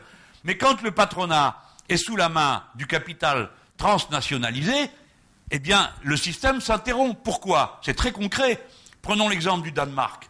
Si vous êtes syndicaliste, vous, quand un accord est signé entre votre syndicat et votre patron, qui lui-même appartient à un syndicat, vous bénéficiez de l'avantage euh, qui a été signé. C'est clair, c'est pas comme en France. En France, vous êtes syndiqué ou vous n'êtes pas syndiqué, tout le monde bénéficie du résultat de la négociation. Là, non, c'est seulement ceux qui sont syndiqués. Imaginez-vous le jour où, en face, le syndicat discute avec le patron, et le patron, c'est plus le patron à l'ancienne. C'est plus le patron lié à la banque du coin en Allemagne. C'est Schröder qui a coupé le lien entre la banque et les entreprises, en permettant aux banques de vendre les titres des, entreprises sans surtaxe, ce qui était le cas avant. Ok? C'est par une mesure très concrète. Donc vous arrivez, vous trouvez devant quelqu'un qui dit écoutez, moi je m'en fous de ce que vous racontez, je signe rien, parce que je suis l'homme d'un fonds de pension, et mon fonds de pension, ne signe pas avec vous qu'on diminue ses revenus. Voilà, donc euh, voilà, je ne signe pas. Et si vous n'êtes pas content, c'est pareil on s'en va. Résultat, les travailleurs danois, qui étaient autrefois à 90% couverts par des conventions signées entre le syndicat et le patronat danois, sont à peine 20% maintenant. Donc la social-démocratie s'est effondrée parce que sa base matérielle s'est effondrée, qui était sa relation antagonique organisée avec le patronat, qui lui a glissé entre les doigts depuis que le capital financier s'est transnationalisé et que les fonds de pension et les gros fonds financiers font la loi dans l'économie réelle. Voilà la conséquence concrète. Alors après, le deuxième tour, je finis juste là-dessus, c'est fini. Mais voilà pourquoi ces gens se comportent de cette manière. Comme ils ne savent plus quoi faire, eh ben ils font la seule chose qu'ils ont toujours fait. Ils pensent qu'en mettant du charbon dans la locomotive capitaliste, du moment qu'elle avance, il tombera quelque chose sur les prolétaires. Mais non, il ne tombera plus jamais rien de l'avancée du capitalisme parce qu'il est devenu totalement euh, euh, prédateur et tributaire. Il me semble que, euh, oui, bon, il me semble que, bon, je suis d'accord, hein, mais, il me semble que moi, je serais plus critique, enfin, je crois que la responsabilité des partis sociaux-démocrates, la façon dont tu le présentes, donne un peu l'impression que finalement, ils pas. C'est eux qui n'avaient pas d'alternative, parce que le KPR. Mais je crois qu'ils ont tout de même été complices tu vois, moi, je serais plus critique dans ça. C'est pas simplement qu'ils ont, ils ont perdu leur base, ils n'ont plus fait. Non, ils, ils ont participé à, ça. Par exemple, moi, ce qui, pour moi était vraiment déterminant, parce que, bon, je, reconnais que quand j'ai écrit l'illusion du consensus, parce que, bon, Christophe dit mon dernier livre, enfin, mon dernier livre publié en français, parce qu'il a été publié il y a 10 ans, ce livre, en, Grande-Bretagne.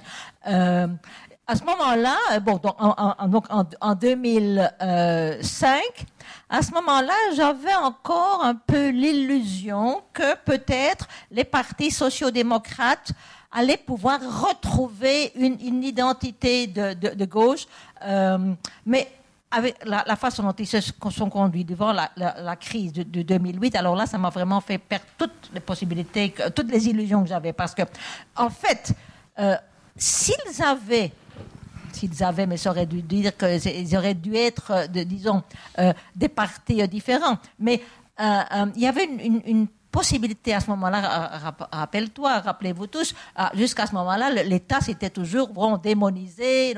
Et puis tout à coup, non, l'État, on appelait l'État à la rescousse, et l'État, ils auraient pu faire ce qu'a fait Franklin Roosevelt aux États-Unis il était bon, évidemment poussé aussi, il faut le dire, par les mouvements. Hein. Il ne faut pas voir que ce n'est pas, pas quelqu'un simplement qui a pris la décision, mais il y avait des mouvements très forts qui l'ont poussé à intervenir avec l'État pour justement, euh, avoir, avoir des politiques de redistribution de, plus fort pour redonner un rôle progressiste à l'État.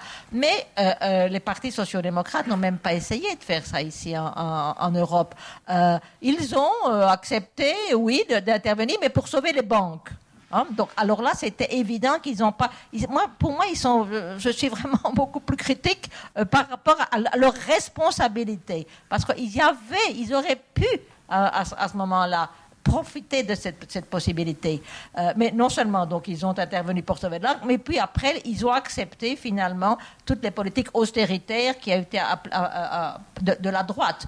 Donc euh, là, il était évident que, enfin moi, moi en tout cas personnellement, j'ai compris à ce moment-là qu'il n'y avait aucun espoir que ces partis retrouvent jamais une, identité plus, à gauche. Ils avaient été trop liés au, développement. En fait, dans beaucoup de pays, euh, pas mal de politiques disons, d'austérité, de privatisation ont été faites par les partis sociaux-démocrates. Hein, je veux dire, ils ont été, disons, je dirais plutôt, je crois que c'est peut-être, euh, ils ont été plus actifs dans, ce procès que euh, tu ne le donnes à penser quand tu insistes sur les conditions économiques dans lesquelles ils étaient, qu'ils ont été un peu si tu prisonniers. Mais je crois qu'ils ont été ils ont très actifs dans ce procès. Moi, j'arrive à la même conclusion que toi, mais j'essaye de démontrer, j'essaye de sortir euh, bon, c'est un monde que peut-être tu approches moi, mais dans nos milieux de gauche, euh, j'estime que souvent intellectuellement, on ne fait pas d'efforts. Bon, alors voilà, pourquoi ça s'est passé comme ça Parce que machin est un traître. Bon, ben, finissons-en avec les traîtres et le socialisme sera sauvé. Bien sûr que ça ne fonctionne pas comme ça.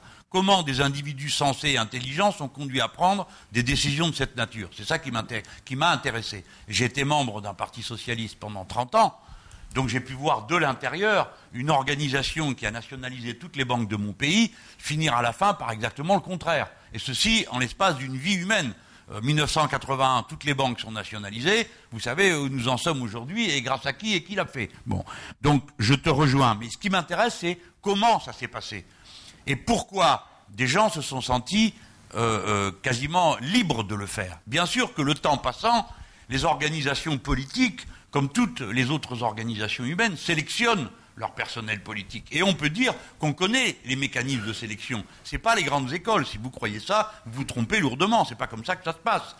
C'est vous avez euh, euh, la technique qui consiste à étouffer la voix de celui qui n'est pas d'accord ou de celle qui n'est pas d'accord, euh, et puis de sélectionner une, une, élite par des mécanismes qui des fois sont d'une brutalité incroyable.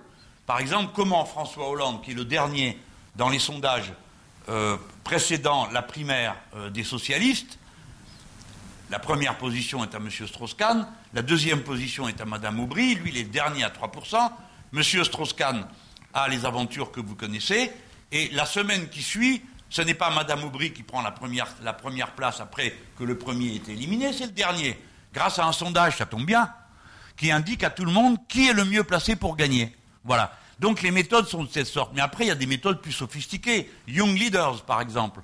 Les États-Unis d'Amérique sont là et vont repérer les Young Leaders. Vous êtes élu, vous êtes jeune, vous arrivez.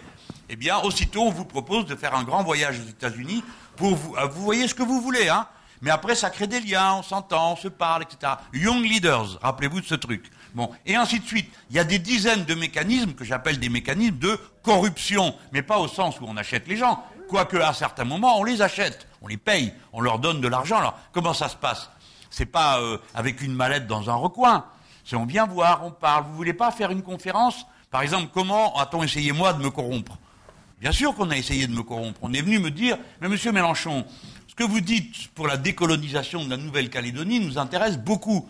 Nous voudrions aider euh, les tribus kanak à affirmer leur euh, culture, mais nous ne savons pas à qui donner l'argent. Est-ce que vous accepteriez de vous en occuper? Bon, alors vous savez que j'ai tous les défauts du monde, plus le fait d'être patriote. Donc j'ai commencé par dire le contraire de ce que je pensais. J'ai dit quoi? Quelle colonisation? La France ne colonise personne, bien sûr que si. Mais bon, j'allais pas dire à cet homme euh, pourquoi je ne voulais pas de son argent? Je lui dis parce que c'est dangereux de leur dire non. J'ai dit écoutez, bon, je ne vois pas à qui je pourrais donner ça parce qu'il y a besoin de rien. Et puis j'ai dit ah ça me revient. Bien sûr, en Australie, les aborigènes ils sont très malheureux. Si vous voulez, je veux bien aller leur porter l'argent que vous voulez leur donner. L'autre a compris, je me foutais de sa gueule, et c'est comme ça que c'est terminé. Mais j'ai vu de mes propres yeux et entendu de mes propres oreilles comment on achète les gens et comment on les implique dans des circuits.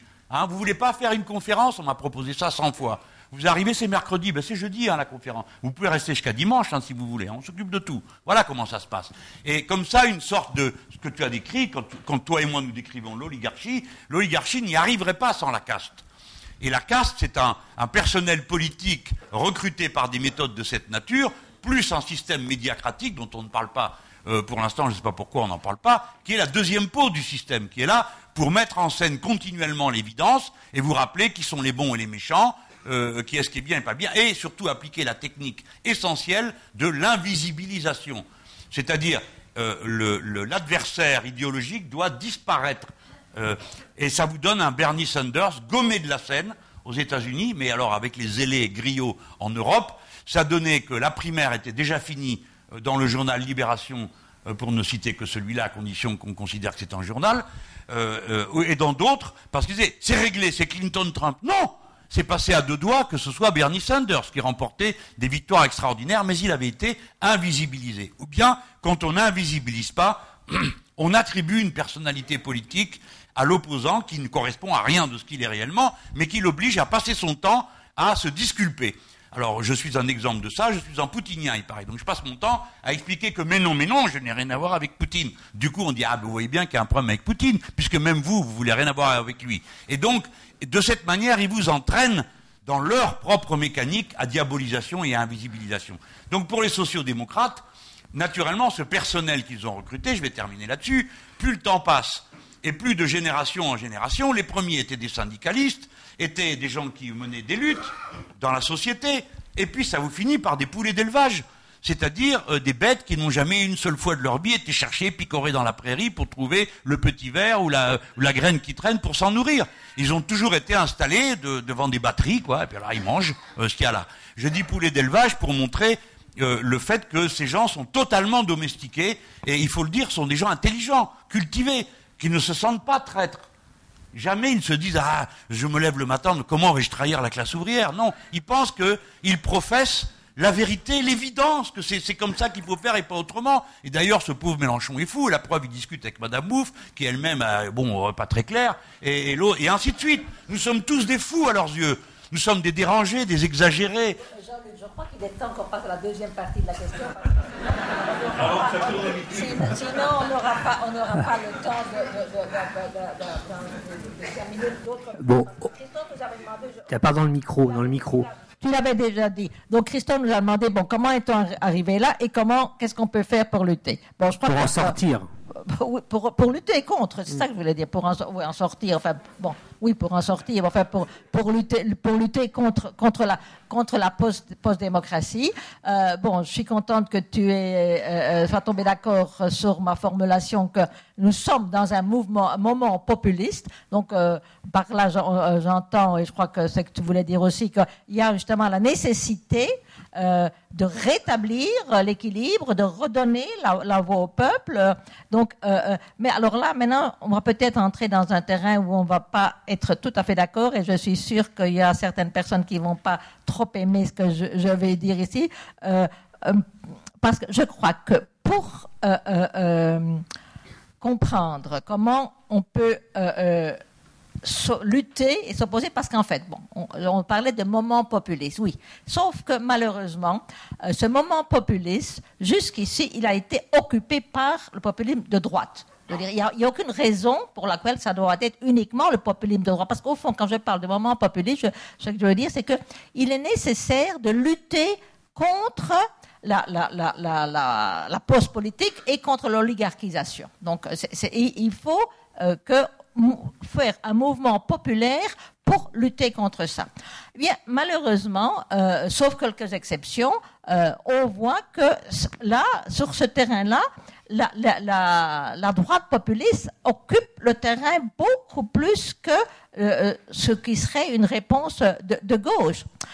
Mais, et là, c'est là où je crois que, bon, tout le monde ne va pas être d'accord, je crois que pour vraiment comprendre comment on peut intervenir pour empêcher que, ces mouvements continuent à avoir du succès et aussi empêcher, disons, là où ils ne sont pas encore importants qu'ils naissent, il faut reconnaître que, à l'origine, les, demandes que ces mouvements articulent de façon, pour dire, pervertie, sont vraiment des demandes démocratiques.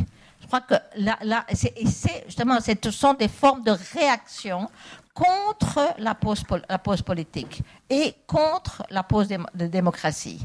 Et euh, c'est le fait qu'il n'y a pas de discours alternatif qui donne la, possibilité de donner des réponses progressistes à ces demandes qui fait que, en fait, ce sont les partis populistes de droite qui sont ceux qui se, développent. Parce qu'il est évident que, et ben, ça c'est le cas euh, euh, euh, en France, mais c'est le cas un peu partout, il y a des secteurs entiers de la population, des, classes populaires, qui ont été abandonnés par les partis sociaux-démocrates. C'est pour ça que j'ai insisté beaucoup sur la responsabilité de, ces partis.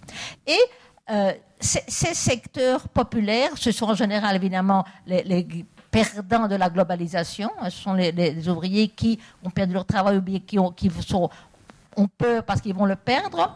et euh, tous ceux qui finalement ne, correspondent pas à cette idée de globalisation heureuse, tout ceux qui se trouvent de la globalisation, et dans la mesure où évidemment les, partis euh, sociaux-démocrates, qui sont en fait ceux qui devraient justement euh, s'intéresser et, fournir un, discours à ces classes populaires, ne veulent pas en entendre parler parce que ça met en question leur idée qu'il euh, n'y a pas d'alternative à, la, globalisation néolibérale.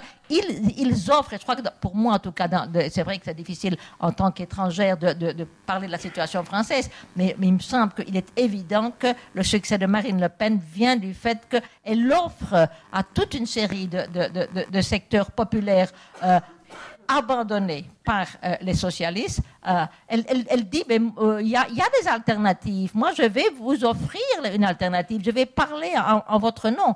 Donc, et elle articule évidemment la réponse qu'elle donne, c'est-à-dire, elle, là tu faisais référence à ça d'une certaine façon, c'est-à-dire, elle ethnicise les problèmes sociaux, mais par exemple, pour, pour des, classes populaires, des ouvriers qui euh, se trouvent, par exemple, au, chômage ou qui ont peur de tomber dans le chômage et pour lequel il n'y a aucun discours du Parti euh, socialiste, venir leur dire, mais vous savez, le problème, ce sont les immigrés, c'est à cause des immigrés que vous, êtes dans, cette situation. Ben, S'il n'y a pas de discours qui leur dit, non, non, c'est pas les immigrés, c'est, c'est, euh, ce sont les, les, grandes entreprises transnationales, ben, il n'y a que ce discours-là qui est, disons, possible pour, ça. Ils, sont, euh, euh, d'une certaine façon, euh, voués un peu à, devenir des supporters du Front National.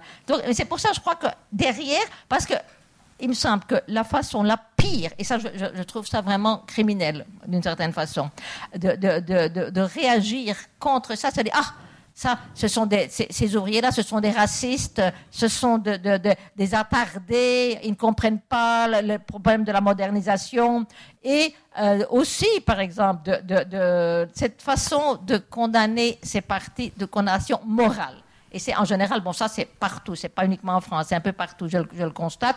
La, social-démocratie face à, la montée des partis populistes de droite, on dit ah non non, on, connaît le, système, ça c'est le retour du fascisme. Ah oui, c'est l'extrême droite. Je n'aime pas cette catégorie d'extrême droite parce que je trouve que c'est une façon de, ne pas vraiment essayer d'analyser qu'est-ce qui est en jeu là-bas. Ah oui, l'extrême droite, on sait, on sait. Euh, mais non, il faut essayer de comprendre pourquoi tous ces gens sont attirés par euh, ces, partis populistes de droite. Parce que c'est uniquement à partir de ça qu'on va pouvoir comprendre que ce qu'il faut faire, c'est s'adresser à ces catégories et leur offrir un autre discours, donner une formulation progressiste à, à, à leur demande. Pas simplement dire oh, vous êtes des racistes, vous êtes des attardés. Non, il faut vraiment, et pour moi, justement, un élément important, c'est pour ça que je, dis, ça c'est une chose à laquelle je crois vraiment, la seule façon de lutter contre le populisme de droite, c'est de développer un populisme de gauche, c'est-à-dire entendre justement le cri de, détresse de, ces secteurs, politiser leur douleur d'une façon, progressiste, organiser le, rage d'une façon progressiste. Euh, en fait, je, suis déjà en train de faire référence à son. Il y a trois, trois qui sont de thèmes de, de, Podemos qui disent euh, politiser el dolor, organiser la rabia et le troisième politiser el deseo. Donc, politiser la douleur, organiser la rage et politiser le, le désir. Et là, c'est l'autre élément, je crois qu'on est d'accord là-dessus, euh, euh, euh, parce qu'on en avait déjà parlé à, Buenos Aires.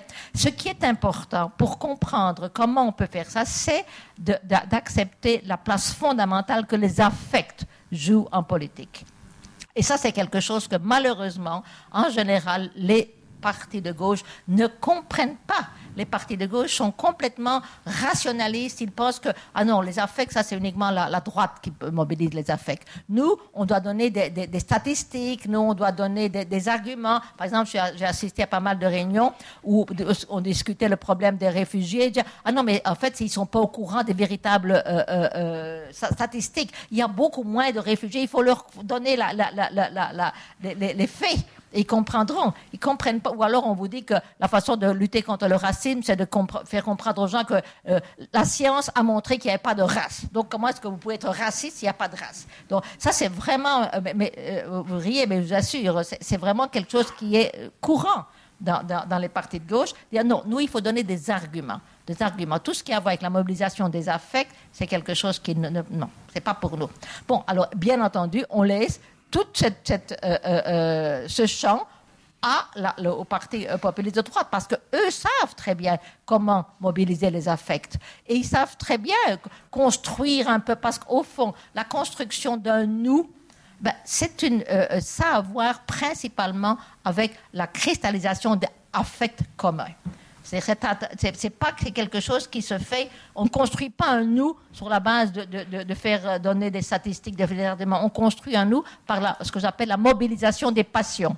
Et les passions, c'est exactement ce que j'entends par des affects communs. Quelque chose qui, pousse les gens, qui conduit les gens à se reconnaître, à créer une identité collective.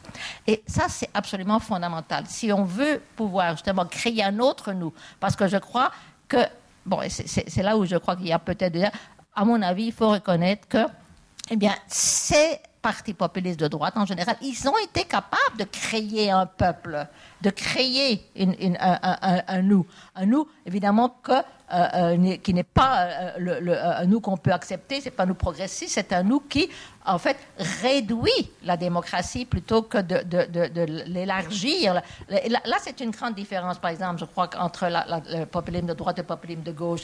C'est justement de, montrer que faut défendre, rétablir la démocratie, la mais pour l'élargir, pour l'approfondir, pas pour la, pour la diminuer. Et une des différences fondamentales, je crois que c'est aussi, ça a aussi à voir avec la question de l'égalité. Parce que, par exemple, euh, comme je le disais, les, deux éléments fondamentaux, à mon avis, de, l'idéal démocratique, c'est égalité et souveraineté populaire. Moi, je crois que l'élément de rétablissement de souveraineté populaire, on le trouve dans les partis populistes de droite. Et c'est ça qui fait leur, leur, euh, euh, leur succès. Parce qu'ils donnent aux gens l'impression qu'ils leur donnent la possibilité de s'exprimer. Mais ce qui manque, c'est l'élément d'égalité. Là, ce ne sont pas du tout des... c'est au contraire plutôt on va euh, euh, rétablir la Suède, mais uniquement pour les nationaux. Euh, donc là, il y a, un, enjeu, je crois, important pour penser le populisme de gauche, c'est il faut rétablir, donner aux gens la possibilité justement d'avoir des, choix, de voir qu'il y a des alternatives, donc l'élément de souveraineté populaire, mais aussi évidemment toujours en fonction de défense de, l'idée de l'égalité. Et, euh, j'insiste et je termine là-dessus parce que pour moi c'est quelque chose d'absolument essentiel, tout ça ne peut se faire qu'à travers de la mobilisation des passions. Il faut justement mobiliser toutes ces passions vers des issues progressistes, vers par exemple des, valeurs comme la, justice sociale, comme l'égalité. En fait, ce, sont... Parce que ces passions, elles sont malléables, elles peuvent être euh, orientées d'une façon qui va justement conduire à, restreindre la démocratie, mais elles peuvent aussi être euh, mobilisées pour une extension de la démocratie. Et pour moi, la tâche fondamentale d'un populisme de gauche, c'est précisément de mobiliser, créer un autre peuple, un peuple qui euh, ne va pas avoir comme eux les immigrés, mais va avoir comme eux, comme adversaires, les grandes forces de la, euh, globalisation néolibérale. Et euh, ça, c'est pourquoi je crois que le moment, moment, populiste, ben, il a besoin justement qu'il y ait la possibilité de donner une autre réponse à ce qui est ce besoin d'avoir une voix que l'on trouve de plus en plus dans euh, nos sociétés. Jean-Luc, est-ce que le Front National a, lui, déjà réussi à créer un peuple? Bon, je finis par m'y perdre. Euh, je vais répondre non. Et oui, parce que il a réussi à créer un électorat, mais euh, d'abord, je vais essayer de mettre de l'ordre dans mes propres idées pour répondre à, la question comme tu la formules, qui n'est pas ma manière de le poser, parce que je pense qu'il n'y a pas de malentendu dans le vote Front National. Il y a une racine qui nous intéresse, qui est la volonté des gens de contrôler leur vie. Et il y a une erreur sur euh, l'évaluation des raisons pour lesquelles leur vie leur a échappé. Bon. la racine qui nous intéresse, qui est commune, c'est pourquoi je dis il y a un moment, je veux bien dire un moment populiste, moi j'ai appelé ça euh, la révolution citoyenne, mais je vais y venir. Mais posons ça. Je vais faire ma réponse à moi. C'est-à-dire, je me situe comme un homme euh, politique engagé au milieu d'autres militants. Il y en a quelques-uns ici. La première tâche, c'est d'avoir des idées claires. Nous. Parce que si nous voulons construire ou proposer une nouvelle construction intellectuelle et affective, il faut déjà qu'on sache, nous, où on en est.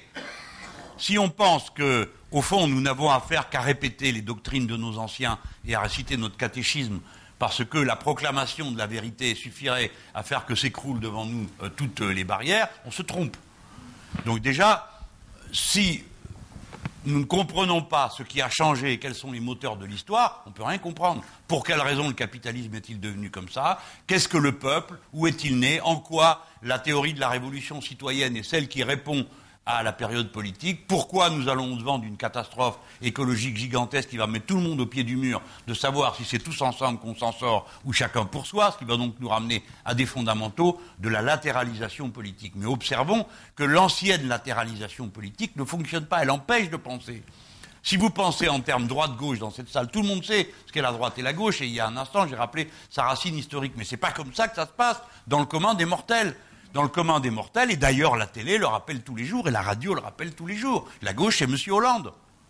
Alors comment voulez-vous arriver à penser une latéralisation si on vous appelle euh, gauche quelque chose qui n'a rien à voir avec la gauche?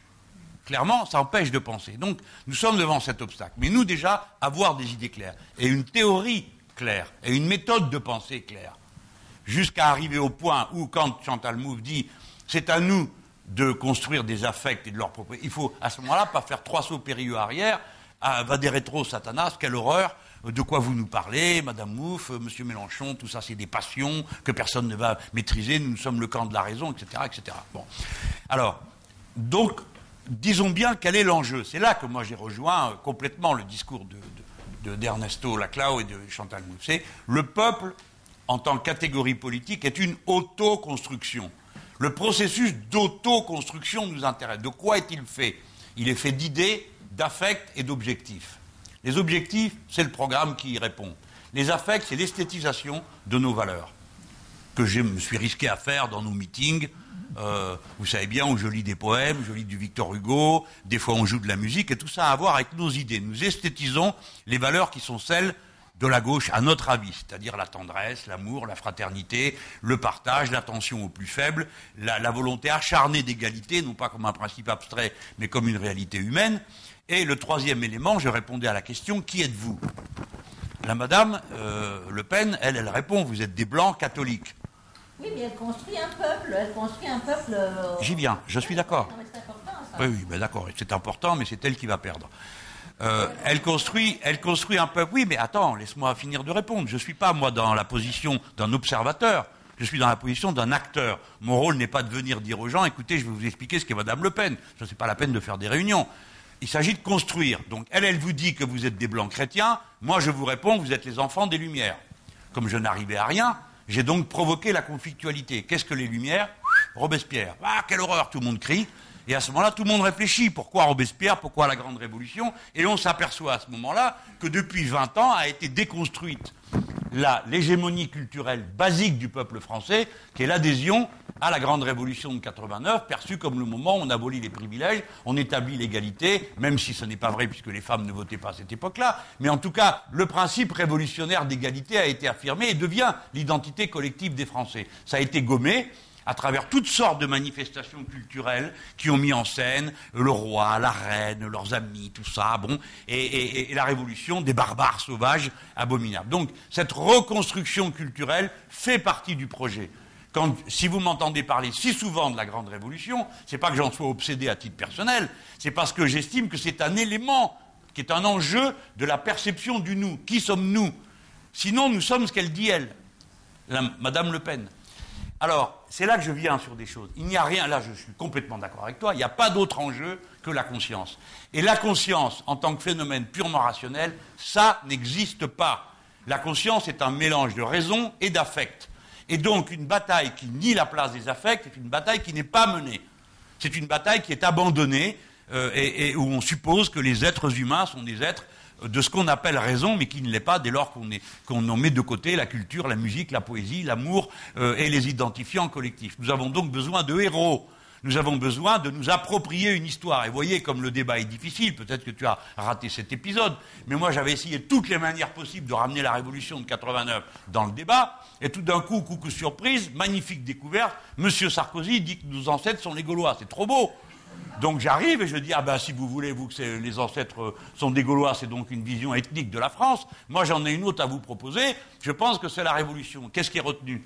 Parce que j'ai dit de la Révolution. Surtout pas nos ancêtres sont les sans-culottes, vous imaginez ça? Comme titre, c'est abominable. Ça a été, ah ben Mélenchon dit que Sarkozy a raison de parler de ça. Donc il est complice.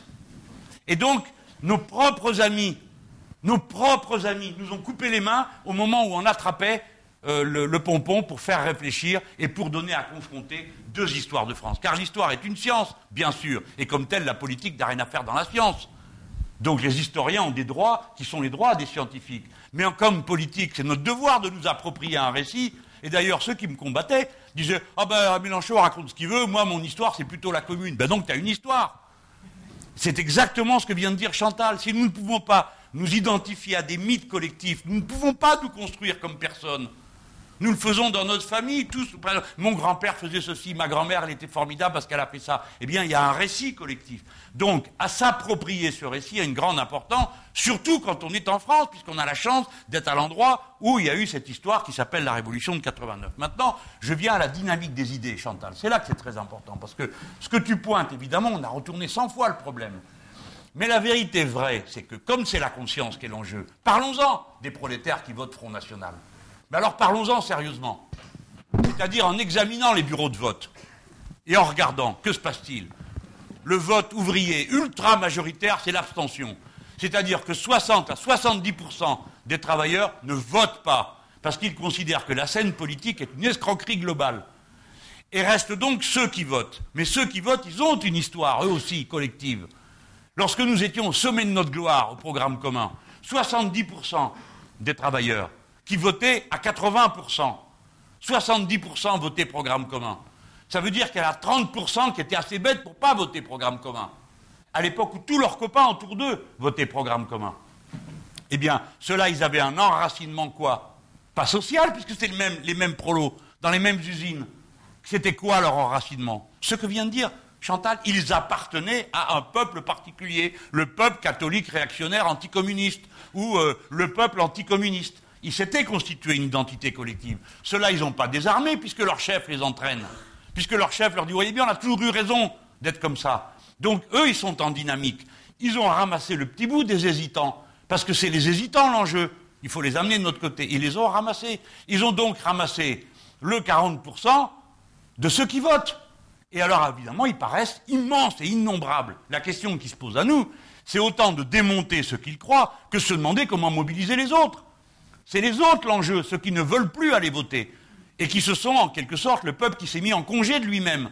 Ils ne votent plus, donc ils ne sont plus politisés. Pour ça qu'à la question que faire, la réponse stratégique révolutionnaire, c'est le peuple, la renaissance du peuple, ce que dit Chantal, le moment populiste. Il s'agit de construire le peuple en tant qu'entité politique. Comment le faire? Il y a un argument stratégique central, nourri de la volonté qu'on vient de décrire des aspirations sociales. C'est la constituante. Parce que le process d'assemblée constituante met le peuple en situation de se définir politiquement. Quel droit nous nous reconnaissons les uns aux autres. C'est ça qu'il y a dans une constitution. C'est ça la leçon que nous tirons de l'Amérique latine chaviste et, et, coréiste. C'est ça la leçon essentielle. Parce que pour le reste, les limites, on les a vues. C'est que ni le chavisme, ni les autres camarades n'ont été capables de construire le peuple suivant. C'est-à-dire qu'une fois que tu as arraché des millions de gens à l'extrême pauvreté et que tu les as installés en classe moyenne, sans révolution culturelle, sans objectif écologique commun, ils se comportent comme une classe moyenne habituelle, c'est-à-dire qu'ils veulent se définir par des consommations ostentatoires. Et donc, ils présentent une, exigence consumériste qui détruit de l'intérieur la révolution, parce que si on a fait tout ça pour acheter des 4x4 et se faire des opérations de chirurgie, de, chirurgie esthétique, franchement, on reste chez nous. Hein, c'est pas le sujet. Donc, c'est ça les enjeux. C'est là qu'on se retrouve. Moi, j'en suis un million de fois d'accord. Nous avons une reconstruction globale à faire, pas simplement avoir un bon programme, on l'a, mais c'est les valeurs qui vont avec, les affects qui vont avec, les mots pour se désigner, pour se nommer, et aussi assumer les leaderships. Ceux qui racontent que le nous est plus démocratique que le je sont des irresponsables. Parce que quand on dit je, on permet aux autres de se situer. Tandis on dit nous, c'est qui? C'est une entité, on ne sait pas qui c'est. Je parle du leader, hein. je ne parle pas de la construction, construire en nous. On ne peut construire en nous qu'à la condition que tous les piquets qui constituent cette, émergence-là, ils soient là. Que les gens ne soient pas dans l'anomie. On ne sait pas qui on est, nous. D'ailleurs, on n'a pas de leader, parce qu'il il avance avec un masque, on ne voit pas, on ne sait pas qui c'est. Et d'ailleurs, il se sent un devoir de grisaille. Et si par hasard apparaît le leader, ça va être juste pour dire nous, mais on ne sait pas qui c'est. Le parti, les masses, bref. Nous avons eu besoin de ce moment-là. Et regardez partout les révolutions populistes incluent une dimension d'incarnation que vous ne pouvez pas reprocher aux gens en disant vous êtes tellement bêtes que vous avez besoin d'un leader. Non, c'est justement parce qu'ils ne sont pas bêtes qu'ils installent euh, un leader ou une leaduse, comme ça a été le cas en Argentine avec Christina Kirchner, ou comme ça a été le cas au Brésil avec Dilma Rousseff euh, pendant toute cette période. Donc tous ces éléments, vous comprenez, il faut les faire sortir de la considération académique et des débats entre nous pour en faire une stratégie vivante. Et quand on parle par exemple du peuple acteur politique, à quoi correspond euh, son, incarnation? Je finis là-dessus. Comment, ça se traduit? Eh bien, le parti de classe, on le connaissait, il était comme la classe, il était délimité. Le parti du peuple, c'est un mouvement par définition, et c'est un mouvement sans bord. C'est pas facile à construire. C'est ce que nous sommes en train d'essayer d'imaginer en ce moment. Hein. c'est un mouvement et qui correspond à la modernité. Dans la modernité, plus il y a de monde, plus les individus sont singuliers. Vous ne pourrez plus remettre les gens en rang comme ils l'étaient autrefois à l'usine. C'est donc par leur mouvement autonome, personnel et individuel qu'ils participeront à hauteur de ce qu'ils veulent faire ou pas, suivant le moment. Et si on, peut dire tout ça, ça ne nous convient pas, parce que c'est trop individualiste, c'est comme ça. Le nous ne se constitue que par une libre adhésion. Si on ne le comprend pas, on va essayer de brutaliser les gens, on n'arrivera à rien. Voilà comment, euh, moi, je, retombe dans le. Je, colle au discours de, Chantal, parce que l'important pour nous, c'est d'être nourris par des penseurs qui nous permettent d'arriver à comprendre. On ne peut pas tout faire en même temps, militer, réfléchir pour de la théorie. Euh, bon. Donc on arrive à tout faire en même temps. Pour ma part, j'essaye de m'y astreindre parce que je suis un militant à l'ancienne. C'est-à-dire que pour moi, la théorie commande euh, à la pratique. Et ce que nous sommes en train de bâtir à travers une campagne électorale, ce n'est pas une élection. Bien sûr que c'est une élection. Mais ce n'est pas une élection. Nous sommes en train de construire un peuple. C'est ça que nous essayons de faire. Construire un peuple. Et ce qui restera à la fin de la campagne électorale, c'est s'il existe un peuple ou pas. Et vous voyez que la résistance énorme, elle vient non seulement de l'ennemi qui décide de nous, travestir, mais elle vient des fois des amis qui ne supportent pas la remise en cause des pouvoirs établis que l'irruption populaire euh, fait. Alors je termine là-dessus. Comment ça se passe une révolution citoyenne?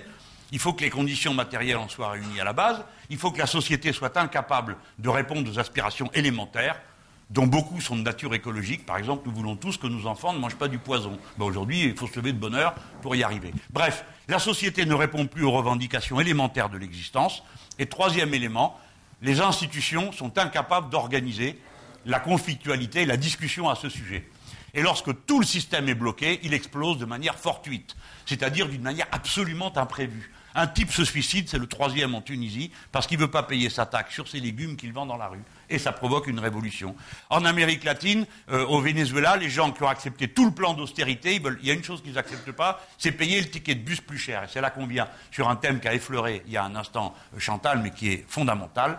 C'est le rôle des entre guillemets, hein, les classes moyennes, c'est-à-dire ceux qui se sont moyennisés dans le déclenchement de la révolution. Pourquoi? Parce qu'ils pensent que leur réussite est liée à leurs efforts strictement personnels, ils n'ont aucune ambition sociale, et que tout d'un coup leur ambition personnelle et leur mérite personnel est entravé par un système bureaucratique qui ne tient pas compte d'eux. Et à ce moment-là, ils se mettent en mouvement. Ça vous donne les casserolades en Argentine, c'est une affaire de caisse d'épargne qui déclenche la révolution en Argentine. au, Venezuela, c'est une affaire de ticket de bus. Euh, euh, chez Coréa, euh, c'était je ne sais plus quoi. mais enfin, à chaque fois, c'est l'événement fortuit. Eh ben, l'événement fortuit en France, ça pouvait être Rémi Fraisse.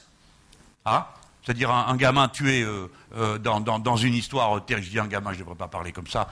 bon, c'est un adulte fait. Mais ça peut être les manifestations de policiers. Et là, vous touchez du doigt ce que décrivait tout à l'heure Chantal Mou, c'est-à-dire l'ambiguïté fondamentale du mouvement quand il se met en mouvement. Vous ne savez pas si cette manif, elle est de droite ou de gauche. Bien sûr qu'il y a des gens du FN dedans, mais que disent les gens? C'est les revendications qu'ils présentent sont des revendications pour un certain nombre d'entre elles, sont des revendications de démocratie. Donc c'est très compliqué. La situation peut sauter par un événement comme celui-là. Parce que c'est pas tous les jours que vous avez des flics qui font des manifs dans la rue la nuit en allant à l'Élysée. Le pays entier a vu qu'on peut aller à l'Élysée et qu'après on est reçu par le président. Ben, demain, il y aura les bouchers charcutiers, il y aura. Tout le monde va faire ça. C'est-à-dire qu'il n'y a plus d'autorité, une société ne fonctionne pas sans le consentement à l'autorité. Ceci est un signal majeur que nous recevons de la proximité du point événement fortuit que moi j'appelle, à la suite des, Argentins et à la suite euh, de, nos autres camarades d'Amérique latine, le point qu'ils s'en aillent tous. C'est-à-dire un jour, les gens sont enragés et disent qu'ils s'en aillent tous. Tous, inclus les syndicalistes. Ne croyez pas que ça épargne les gens de gauche. Hein. Dans la révolution argentine, quand elle démarre, ils s'en prenaient aussi aux camarades des syndicats. C'est vous qui nous avez mis dans ce bordel, on ne veut plus vous voir, dégagez, on vous a assez vu. Tout le monde. La société entière s'effondre avant de se reconstituer politiquement. Alors, merci. On a un peu débordé sur euh, le, timing euh, initial, mais c'est un peu normal. On a un peu de temps, je crois, pour euh, encore continuer au-delà de 9 heures. On a, on, a, abordé déjà un petit peu finalement ce qui devait être notre cinquième point, qui était la question du clivage droite-gauche, parce que c'est vrai que souvent pour ceux qui revendiquent l'utilisation des catégories peuple ou populisme, eh bien, euh, l'objection qui arrive assez vite, c'est ce sont des catégories qui visent à gommer, à effacer euh, la distinction euh, droite-gauche, alors qu'en réalité, on peut considérer que cette affirmation est, un, est une mauvaise compréhension, en réalité, du, sujet. on va essayer de reparler peut-être pas trop longtemps, parce qu'après, il y a une partie qui va être importante, qui va être justement sur les objections qui sont faites. Si, si, on a, on a un peu de temps, on a un peu de temps. on, a encore euh, une bonne demi-heure. Ça va. Ou un quart d'heure, allez, un quart vingt minutes. Chantal. Non, moi je veux bien, mais on peut, on peut rester ici jusqu'à Non, non, non, mais on a encore une bonne, une bonne. Je sais pas, vous voulez partir? Non, hein. Bon, on a une bonne vingtaine de minutes. Bon, d'accord. Alors essayons d'être un peu concis tout de même. Euh, bon, la, la, question de droite-gauche. Ton micro, Chantal. Oui, bon c'est quelque chose d'assez important. Et, bon, moi, ma position à ce sujet-là, c'est la suivante. Je crois qu'il faut, ça dépend comment, à quel niveau on définit la, droite et la gauche. Parce que je crois que quand on parle, évidemment, de, de construire un mouvement populiste, bon, il s'agit justement de construire. Enfin, là, là, là euh, euh moi, je, je, je m'appuie sur les analyses d'Ernesto Laclau dans La raison populiste, où il dit qu'au fond, le populisme, c'est la construction d'une frontière politique sur la base de ceux d'en bas contre ceux d'en haut. Donc, c'est évidemment très important. Et là, ça, c'est inscrit. C'est pour ça que j'insistais au début que ça dépend aussi. On ne peut pas penser le populisme si on part d'une conception de, du politique comme étant la conception associative. Parce qu'alors là, franchement, le, populisme en tant que construction d'une frontière, bon, ben, c'est pas, ça, ça, ne fonctionne pas parce que la conception associative n'admet pas que la question fondamentale du politique, c'est la construction du nous et du eux. Hein, bon, donc là, je crois que c'est important de, en fait, toute, cette réflexion que nous faisons ici au niveau politique, elle s'inscrit dans le contexte d'une réflexion théorique, euh, d'une approche qui est justement celle que nous avons développée dans Hégémonie et socialiste euh, stratégie. Euh, mais bon, donc, c'est la construction d'une frontière politique. Il y a plusieurs façons de construire la frontière politique. Euh, par exemple, le marxisme construit la frontière politique sur la question euh, bourgeoisie-prolétariat. Ça, ce n'est pas la, façon de construire la frontière politique à la manière populiste. Donc, euh, ça, bon, Jean-Luc ne sera peut-être pas d'accord avec ça, mais en tout cas, moi, je crois que c'est important de, voir. Donc, en fait, quand on va construire la frontière politique de type populiste, ça ne peut pas être construit sur la base de ce qu'est construit normalement le, clivage gauche-droite. Parce que le clivage gauche-droite, traditionnellement, euh, se réfère à euh, des catégories euh, principalement sociologiques qui ont déjà, disons, des intérêts. C'est une, une idée que, bon, c'est la place dans les relations de production, qui va déterminer la, la, la, la, conscience. Dans le marxisme, évidemment, c'est très clair, mais euh, y a, on peut aussi avoir des visions plus social-démocratiques. Ah bon, les, les, la gauche eh ben, représente les intérêts de, de, des ouvriers, pas, nécessairement penser en termes de classe, mais les classes populaires, et puis il y a là. Donc, d'une certaine façon, c'est l'idée que c'est déjà donné. Il y a des gens auxquels les, dont les intérêts correspondent nécessairement à la question de la gauche et à la question de, la droite. Donc c'est ça que j'appelle le, clivage traditionnel. Bon, une, une, une, frontière politique ne de type populiste ne construit pas la, la, la, frontière de cette façon.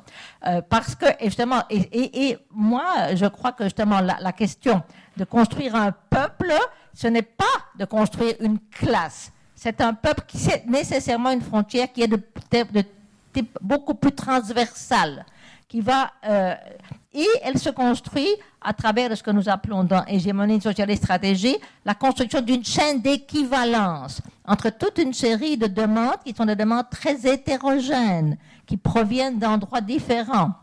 Et euh, elle, elle se euh, euh, cristallise justement autour de, nous. Alors, euh, à mon avis, là j'étais d'accord avec ce que disait Jean-Luc, il faut nécessairement un leader pour, pour cristalliser ce, nous. on, peut, on pourra peut-être en discuter plus tard quand on arrive au moment des, objections. Mais en tout cas, la construction de la frontière en termes populistes n'est pas la frontière traditionnelle droite-gauche. Hein, c'est une frontière qui justement met ensemble toute une série de demandes beaucoup plus hétérogènes. Mais ça ne veut pas dire qu'il faut abandonner la, distinction droite-gauche, qu'elle elle, n'est plus pertinente, mais elle est pertinente à un autre niveau. elle est pertinente au niveau justement auquel je faisais référence déjà euh, antérieurement. C'est ce qui va nous permettre de distinguer un populisme de droite et un populisme de gauche. Et je crois qu'aujourd'hui, bon là, a pas mal de discussions euh, en Espagne avec les gens de Podemos à ce sujet, parce que je crois qu'aujourd'hui, alors ils, disent, oui, mais la catégorie droite-gauche, ce n'est pas des, des, catégories euh, qui euh, sont universelles, ce sont des catégories qui sont propres à notre société.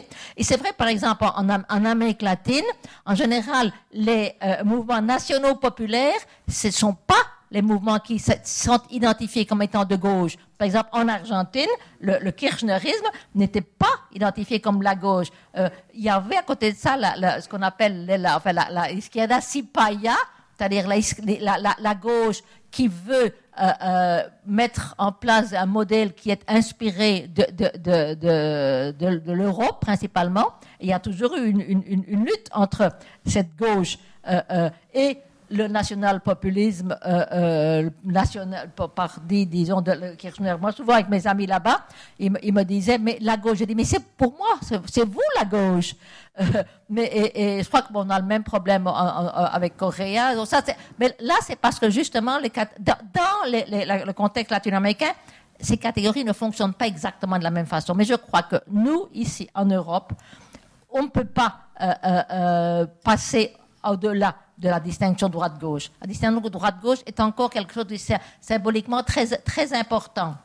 Parce que, bon, finalement, l'idée de gauche est liée à, l'idée de, l'égalité, de la justice sociale, et la, droite, c'est plutôt la question de, la liberté. Il y a un magnifique petit livre de Norberto Bobbio à ce sujet, justement, où il dit, euh, bon, de gauche-droite, qu'est-ce que, quoi ça signifie? Dans notre imaginaire, il y, a, il y a des valeurs qui sont liées à la, question de la gauche, l'extension de la démocratie, la justice sociale et, la droite. Donc, euh, c'est pour ça, à ce niveau-là, c'est pour ça que j'insiste que moi, je défends un populisme de gauche. C'est-à-dire un populisme qui va développer, radicaliser la démocratie. Et il y a d'autres formes de populisme. Et je crois que bon, le populisme de, Marine Le Pen, c'est un populisme, mais c'est un populisme qui, c'est-à-dire qui construit un peuple, hein, qui veut donner une, une, voix peuple, mais le construit d'une façon justement qui n'est pas celle qui défend les, les, valeurs euh, euh, démocratiques de liberté et, d'égalité. Donc, euh, je crois que c'est important de voir que la, frontière ne se construit pas sur la base de traditionnellement, parce que c'est vrai, on allait bon, la gauche, bon, la gauche, des catégories de, gauche. Et euh, qui correspondent d'une certaine façon, c'est comme un socle sociologique. Bon, ces gens-là, ça, représente la gauche. Moi, je crois qu'aujourd'hui, euh, en fait, si on, et ça, c'est lié évidemment beaucoup au développement du, du capitalisme financiarisé, qui, et je l'annonçais au début, finalement, nous offre aujourd'hui, bon, ça, ça, évidemment une quantité d'effets complètement négatifs, mais il y a un effet positif. Je crois qu'aujourd'hui, en fait, il y a beaucoup plus de gens dans différents secteurs sociaux qui peuvent se reconnaître d'un projet. Euh, bon, Jean-Luc appelle ça un projet citoyen. Moi, j'appelle ça problème de gauche, parce qu'au fond, à la différence de l'époque euh, euh, euh, fordiste, hein, où c'était principalement en tant qu'on était ouvrier dans une, qu'on travaillait à la chaîne, qu'on était sous l'effet de la domination capitaliste. Aujourd'hui, nous sommes tous d'une certaine façon, assujettis à la domination capitaliste. Même tous ceux qui n'ont rien à voir, si vous voulez, avec les, les, les entreprises. Parce qu'on est tous euh, les, les politiques de, privatisation. Donc, il y a en fait la possibilité de euh, euh, gagner à une cause d'émancipation, une cause de gauche, de justice sociale, toute une série de secteurs qui sociologiquement étaient en fait considérés comme étant ah non ça ça c'est le terrain de, de, la droite et par exemple il y a une chose que je trouvais toujours trouvé très intéressante chez, chez Podemos c'est quand il disait mais nous on ne veut pas parler uniquement aux gens qui sont considérés qui votent traditionnellement à gauche. On considère qu'il y a toute une série de, gens qui ont voté toute leur vie pour le Parti populaire. On veut les gagner aussi. On, considère que euh, ces gens-là sont aussi soumis à la domination, euh, aux, effets, si vous voulez, des politiques. Donc, on veut les gagner. Donc, d'une certaine façon, je dis que ces, politiques néolibérales créent un je pense au terme d'une constituency, beaucoup plus de gens qui sont qu'on peut gagner un projet de gauche. Euh, euh, mais euh, et c'est pour ça qu'en fait on ne peut pas dire ah bon la, la, la, frontière on l'établit sur la base de ceux dont on considère que leurs intérêts sont ceux qui normalement correspondent à la gauche. Hein. Mais on, il est important de maintenir cette distinction droite-gauche pour distinguer différents types de, populisme.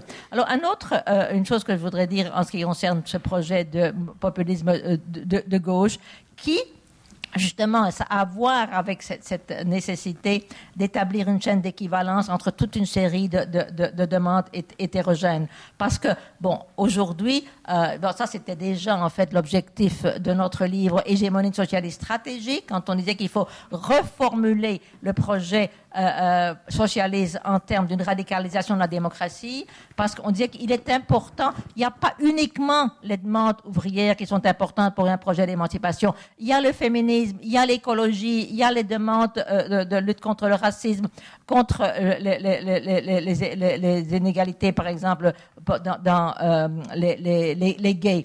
Oh, c'est pour ça qu'on parlait de la nécessité d'établir une chaîne d'équivalence entre toutes ces, demandes. Ben, cette chaîne d'équivalence entre toutes ces demandes, c'est ça qu'on appelle à, construire, un peuple. Donc ce n'est pas, c'est pour ça que je crois que les catégories traditionnelles du, marxisme ne fonctionnent plus aujourd'hui si on veut penser un projet émancipateur, parce qu'il y a beaucoup de, de, demandes démocratiques hein, qui viennent euh, d'endroits complètement différents du processus productif, et qu'il est vraiment important de articuler toutes ces demandes.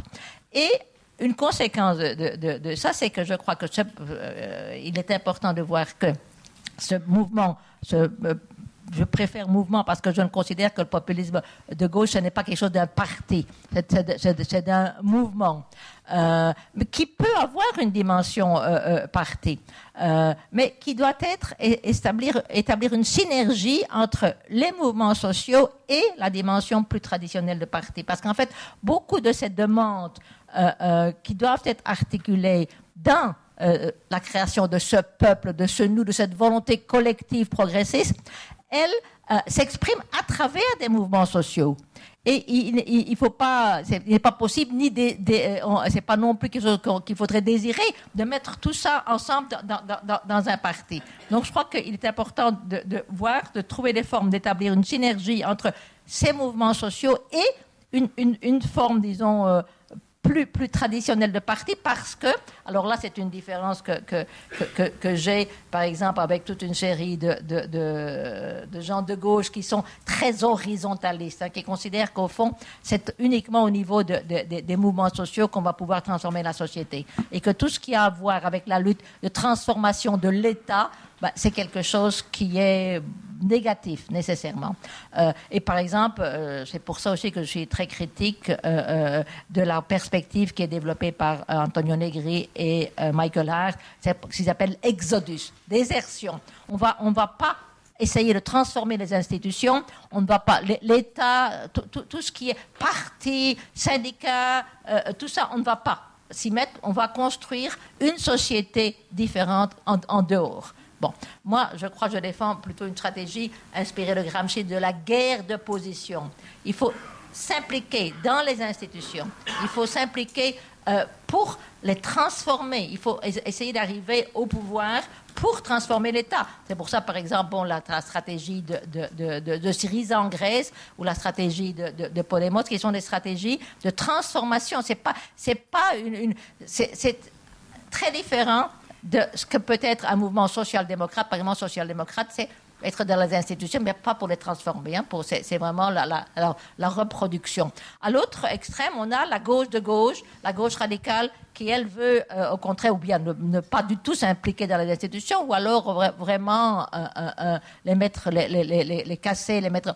Bon, je crois qu'une une stratégie de populisme de gauche, c'est justement une stratégie de... On dit non, nous on veut arriver au pouvoir. On veut arriver au pouvoir pour pouvoir transformer euh, la, société. Et, mais ça, ça implique d'avoir donc une, une, dimension parti, ce que on, appelait la machine de guerre électorale euh, à, à, Podemos, mais aussi la, dimension mouvement social. Hein. Donc, je crois, que c'est vraiment important. Donc, on, on voit que le populisme de gauche, c'est au fond une façon de réimaginer la gauche. Euh, une gauche qui ne soit pas sur le modèle de la social-démocratie, mais qui ne soit pas non plus sur le modèle de la gauche de gauche. Je crois que c'est ça pourquoi euh, euh, je, lutte théoriquement, mais pour essayer d'imaginer justement comment on, peut repenser la, la, la gauche euh, euh, mais en abandonnant tout de même toute une série d'éléments de, la, construction du clivage traditionnel. Vaste programme, Jean-Luc. Bon, tu, tu, nous donnes là un matériau euh, très ample. Il y a beaucoup de sujets. Moi, je ne les aborderai pas tous à ta suite. je vais essayer de d'abord d'attirer votre attention parce que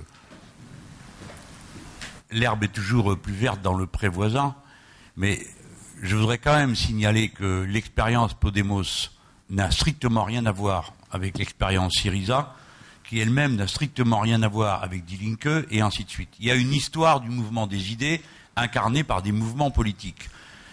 Il est trop tard pour euh, l'engager à cette heure, mais euh, si vous voulez, je reviens une autre fois et je vous raconte comment tout ça est passé de l'un à l'autre de l'Europe à l'Amérique latine, de l'Amérique latine euh, à l'Europe en retour, avec les épisodes euh, jusqu'à l'émergence de Podemos et la déflagration euh, provoquée par la, nécrose du front de gauche, transformé en un petit cartel de partis, tout ça correspond, et l'expérience politique originale que nous, vaille que vaille, avec un certain nombre de gens qui sont dans cette salle, euh, nous tâchons de construire sur une construction théorique de type nouveau, présentée de manière succincte dans l'ère du peuple et le choix de l'insoumission. Mais euh, cette construction théorique, elle n'abandonne pas les outils du passé. Ça, c'est une divergence que je vais avoir avec euh, Chantal. personnellement, je me suis construit intellectuellement dans le marxisme et je considère que je suis euh, un marxien ou ce que vous voulez, c'est-à-dire que les outils du matérialisme historique, parce que Marx, qu'est-ce que le marxisme hein? J'avais un ami philosophe de Nicolas qui avait une réponse que je trouvais très spirituelle. Quand je lui disais qu'est-ce que le marxisme, il répondait une production de l'Institut du matérialisme dialectique à Moscou. Euh, il voulait dire par là que des gens s'étaient emparés de bouts de texte épars, ils faisaient des collages, et tout ça finissait par constituer un corpus doctrinal euh, qui avait été figé. Du marxisme, j'ai retenu euh, l'essentiel, c'est-à-dire le recours au matérialisme appliqué à l'histoire avec des lois particulières qu'il croyait y discerner, qu'on peut rafraîchir aujourd'hui. Euh, par exemple, si on va prendre le déterminisme marxiste, c'est forcément celui de Simon Laplace, et c'est un déterminisme dans lequel il n'y a pas de principe d'incertitude. Aujourd'hui, nous sommes dans un déterminisme probabiliste, et ceci, à cette heure, je ne vous inflige pas la démonstration, mais ça a toutes sortes de conséquences, notamment de donner sa place à l'événement fortuit, qui sinon n'en a aucune dans un déterminisme linéaire. Bon, toutes ces conceptions philosophiques dures euh, euh, participe, a, participé pour moi et mes amis à la formulation de la théorie de la révolution citoyenne en empruntant aux expériences concrètes. Alors, euh, quand on dit construire la frontière, c'est toujours une, frontière de conscience dont on parle. le salariat n'a pas disparu, il s'est étendu à toute la société, dans un modèle économique dans lequel une bonne partie de la société n'a aucune place. C'est une masse, soit parce qu'elle apprend, parce que le niveau euh, de mise en œuvre des moyens de production nécessite et requiert des niveaux de formation beaucoup plus élevés qu'à n'importe quelle autre époque, ou soit parce qu'elle a été écartée de la production parce que les gains de productivité ont écarté, ont diminué la quantité de travail nécessaire et qu'on a fait une répartition sauvage entre ceux qui chôment et ceux qui travaillent encore et encore et encore. Voilà. Bref. Il y a donc une société qui, pour l'essentiel, induit par sa propre constitution une frontière. C'est important. Il y a un eux et un nous en soi. Le eux, c'est les oligarques et la caste, et le nous, c'est la masse de tous ceux euh, qui n'appartiennent pas à ces deux catégories, et qui en effet sont de plus en plus éclatés quant au statut social. D'abord parce que le système lui-même a individualisé les contrats. Et donc la précarité, les statuts euh, de toutes sortes, l'ubérisation généralisée ont provoqué une explosion de l'ancienne classe ouvrière. Mais qu'on ne vienne pas me dire que c'était facile avant parce qu'il y avait une classe ouvrière regroupée. Moi j'attends qu'on me dise quand est-ce que c'était facile. Ou alors ceux qui le disent, c'est qu'ils n'ont jamais milité à cette époque-là. C'était très difficile de former une conscience de classe. Pardon? C'est pas ce que je dis. Mais je dis pas que tu le dis, je m'en prends pas à toi là. Oui, oui, non, mais c'est pas à toi que je m'en prends. Pas du tout, Chantal. Je m'en prends à ceux qui me disaient, je me rappelle quand j'étais au Parti Socialiste, comme ça, nous unirons tous dans une même détestation. Euh, bon, on me disait, euh, ah ben oui, mais mon vieux, euh, maintenant la société a changé, c'est plus comme avant. Ben avant, c'était très dur. Moi, j'ai été militant d'avant. Hein, quand on allait avec le programme commun dans une classe ouvrière qui était à moitié dominée euh, par les, anciens réseaux de la droite, eh ben c'était très dur. Le paternalisme hein, fait qu'à l'usine Peugeot de Montbéliard, eh bien, nous n'étions pas majoritaires. Pourtant, c'était que des prolos qui travaillaient à la chaîne et dans des conditions extrêmement dures. On avait un mal de chien.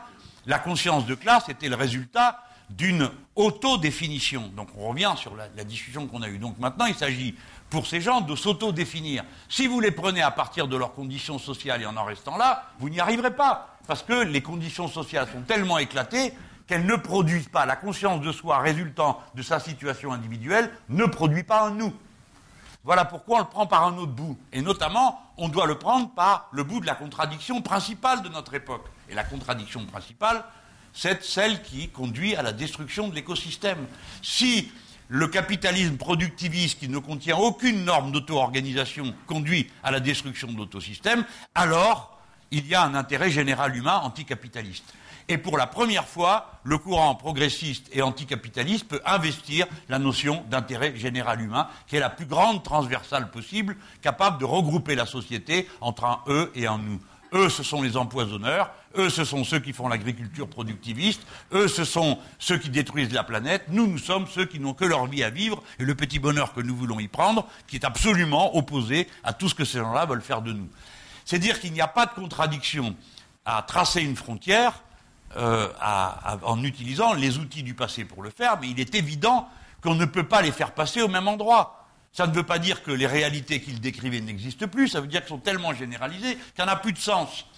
Voilà pourquoi je propose de construire de nouvelles hégémonies à travers l'idée, par exemple, euh, de, la planification écologique et des thèmes de cette nature, et d'un éco-humanisme qui va reprendre euh, l'idéal progressiste et le formuler dans les termes de l'intérêt général humain. Je vais maintenant finir là-dessus, parce que je crois que c'est le qui m'amène à ma conclusion le mot que la gauche et la droite existent, c'est une évidence. Mais ce n'est pas une évidence d'étiquette, parce que les étiquettes sont falsifiées. Que voulez-vous, les gens pensent à travers des mots. Aussi longtemps que gauche veut dire Hollande, on ne peut pas penser. Et toute personne qui arrive en disant, eh bien écoutez, moi je suis la gauche, on va dire, mais attends, on ne comprend pas, c'est l'autre la gauche aussi, vous êtes de gauche tous les deux.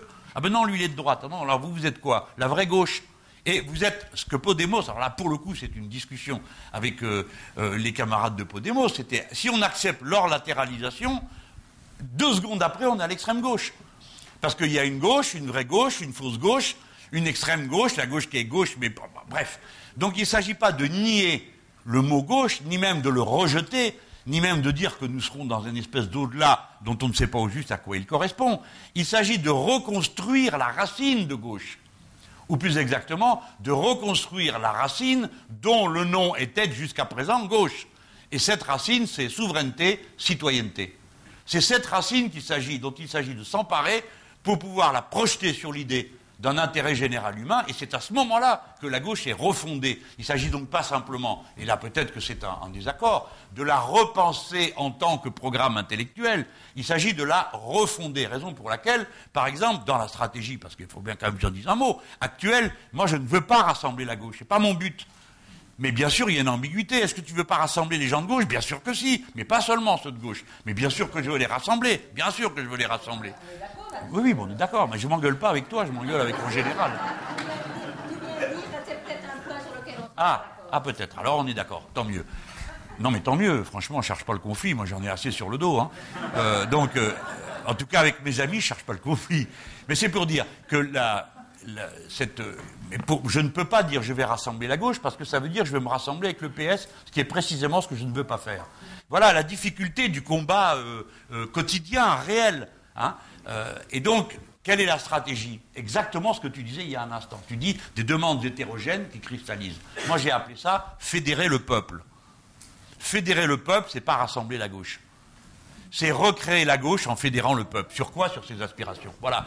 Les mots, parce que le choix des mots, là, nous sommes d'accord tous les deux, à 10 000% le choix des mots est décisif. Si je m'amuse à dire demain que je veux rassembler la gauche, eh bien, je vous garantis que je tombe du cheval deux secondes après. Parce que les gens n'entendront pas tu veux rassembler les progressistes, ils entendront tu veux te rassembler avec les autres magouilleurs, donc tu es comme les autres. Voilà. Et c'est pourquoi toute notre difficulté là, ils nous ont volé les mots. C'est ça notre problème. Et donc on doit sans cesse remettre en circulation des mots pour être capable de créer du nous. Car si nous disons gauche, les gens entendent qu'on est nous avec eux. Et si nous disons fédérer le peuple et que nous sommes le peuple, les gens entendent autre chose. Comme par exemple quand ils me voient dans le métro, parce que je prends le métro, alors il y a quelqu'un qui m'a dit un jour, ah ben, ah ben vous faites euh, comme nous.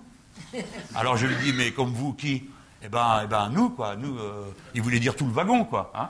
Et à cet instant, c'est ça le populisme euh, au sens qu'utilise euh, Chantal. C'est que pour le gars en question, nous, c'est ceux qui prennent le métro, voilà, et pas les autres. Alors je ne sais pas ce qu'il suppose qui se passe à la surface, hein, parce qu'il y a aussi pas mal de gens qui sont avec nous. Hein.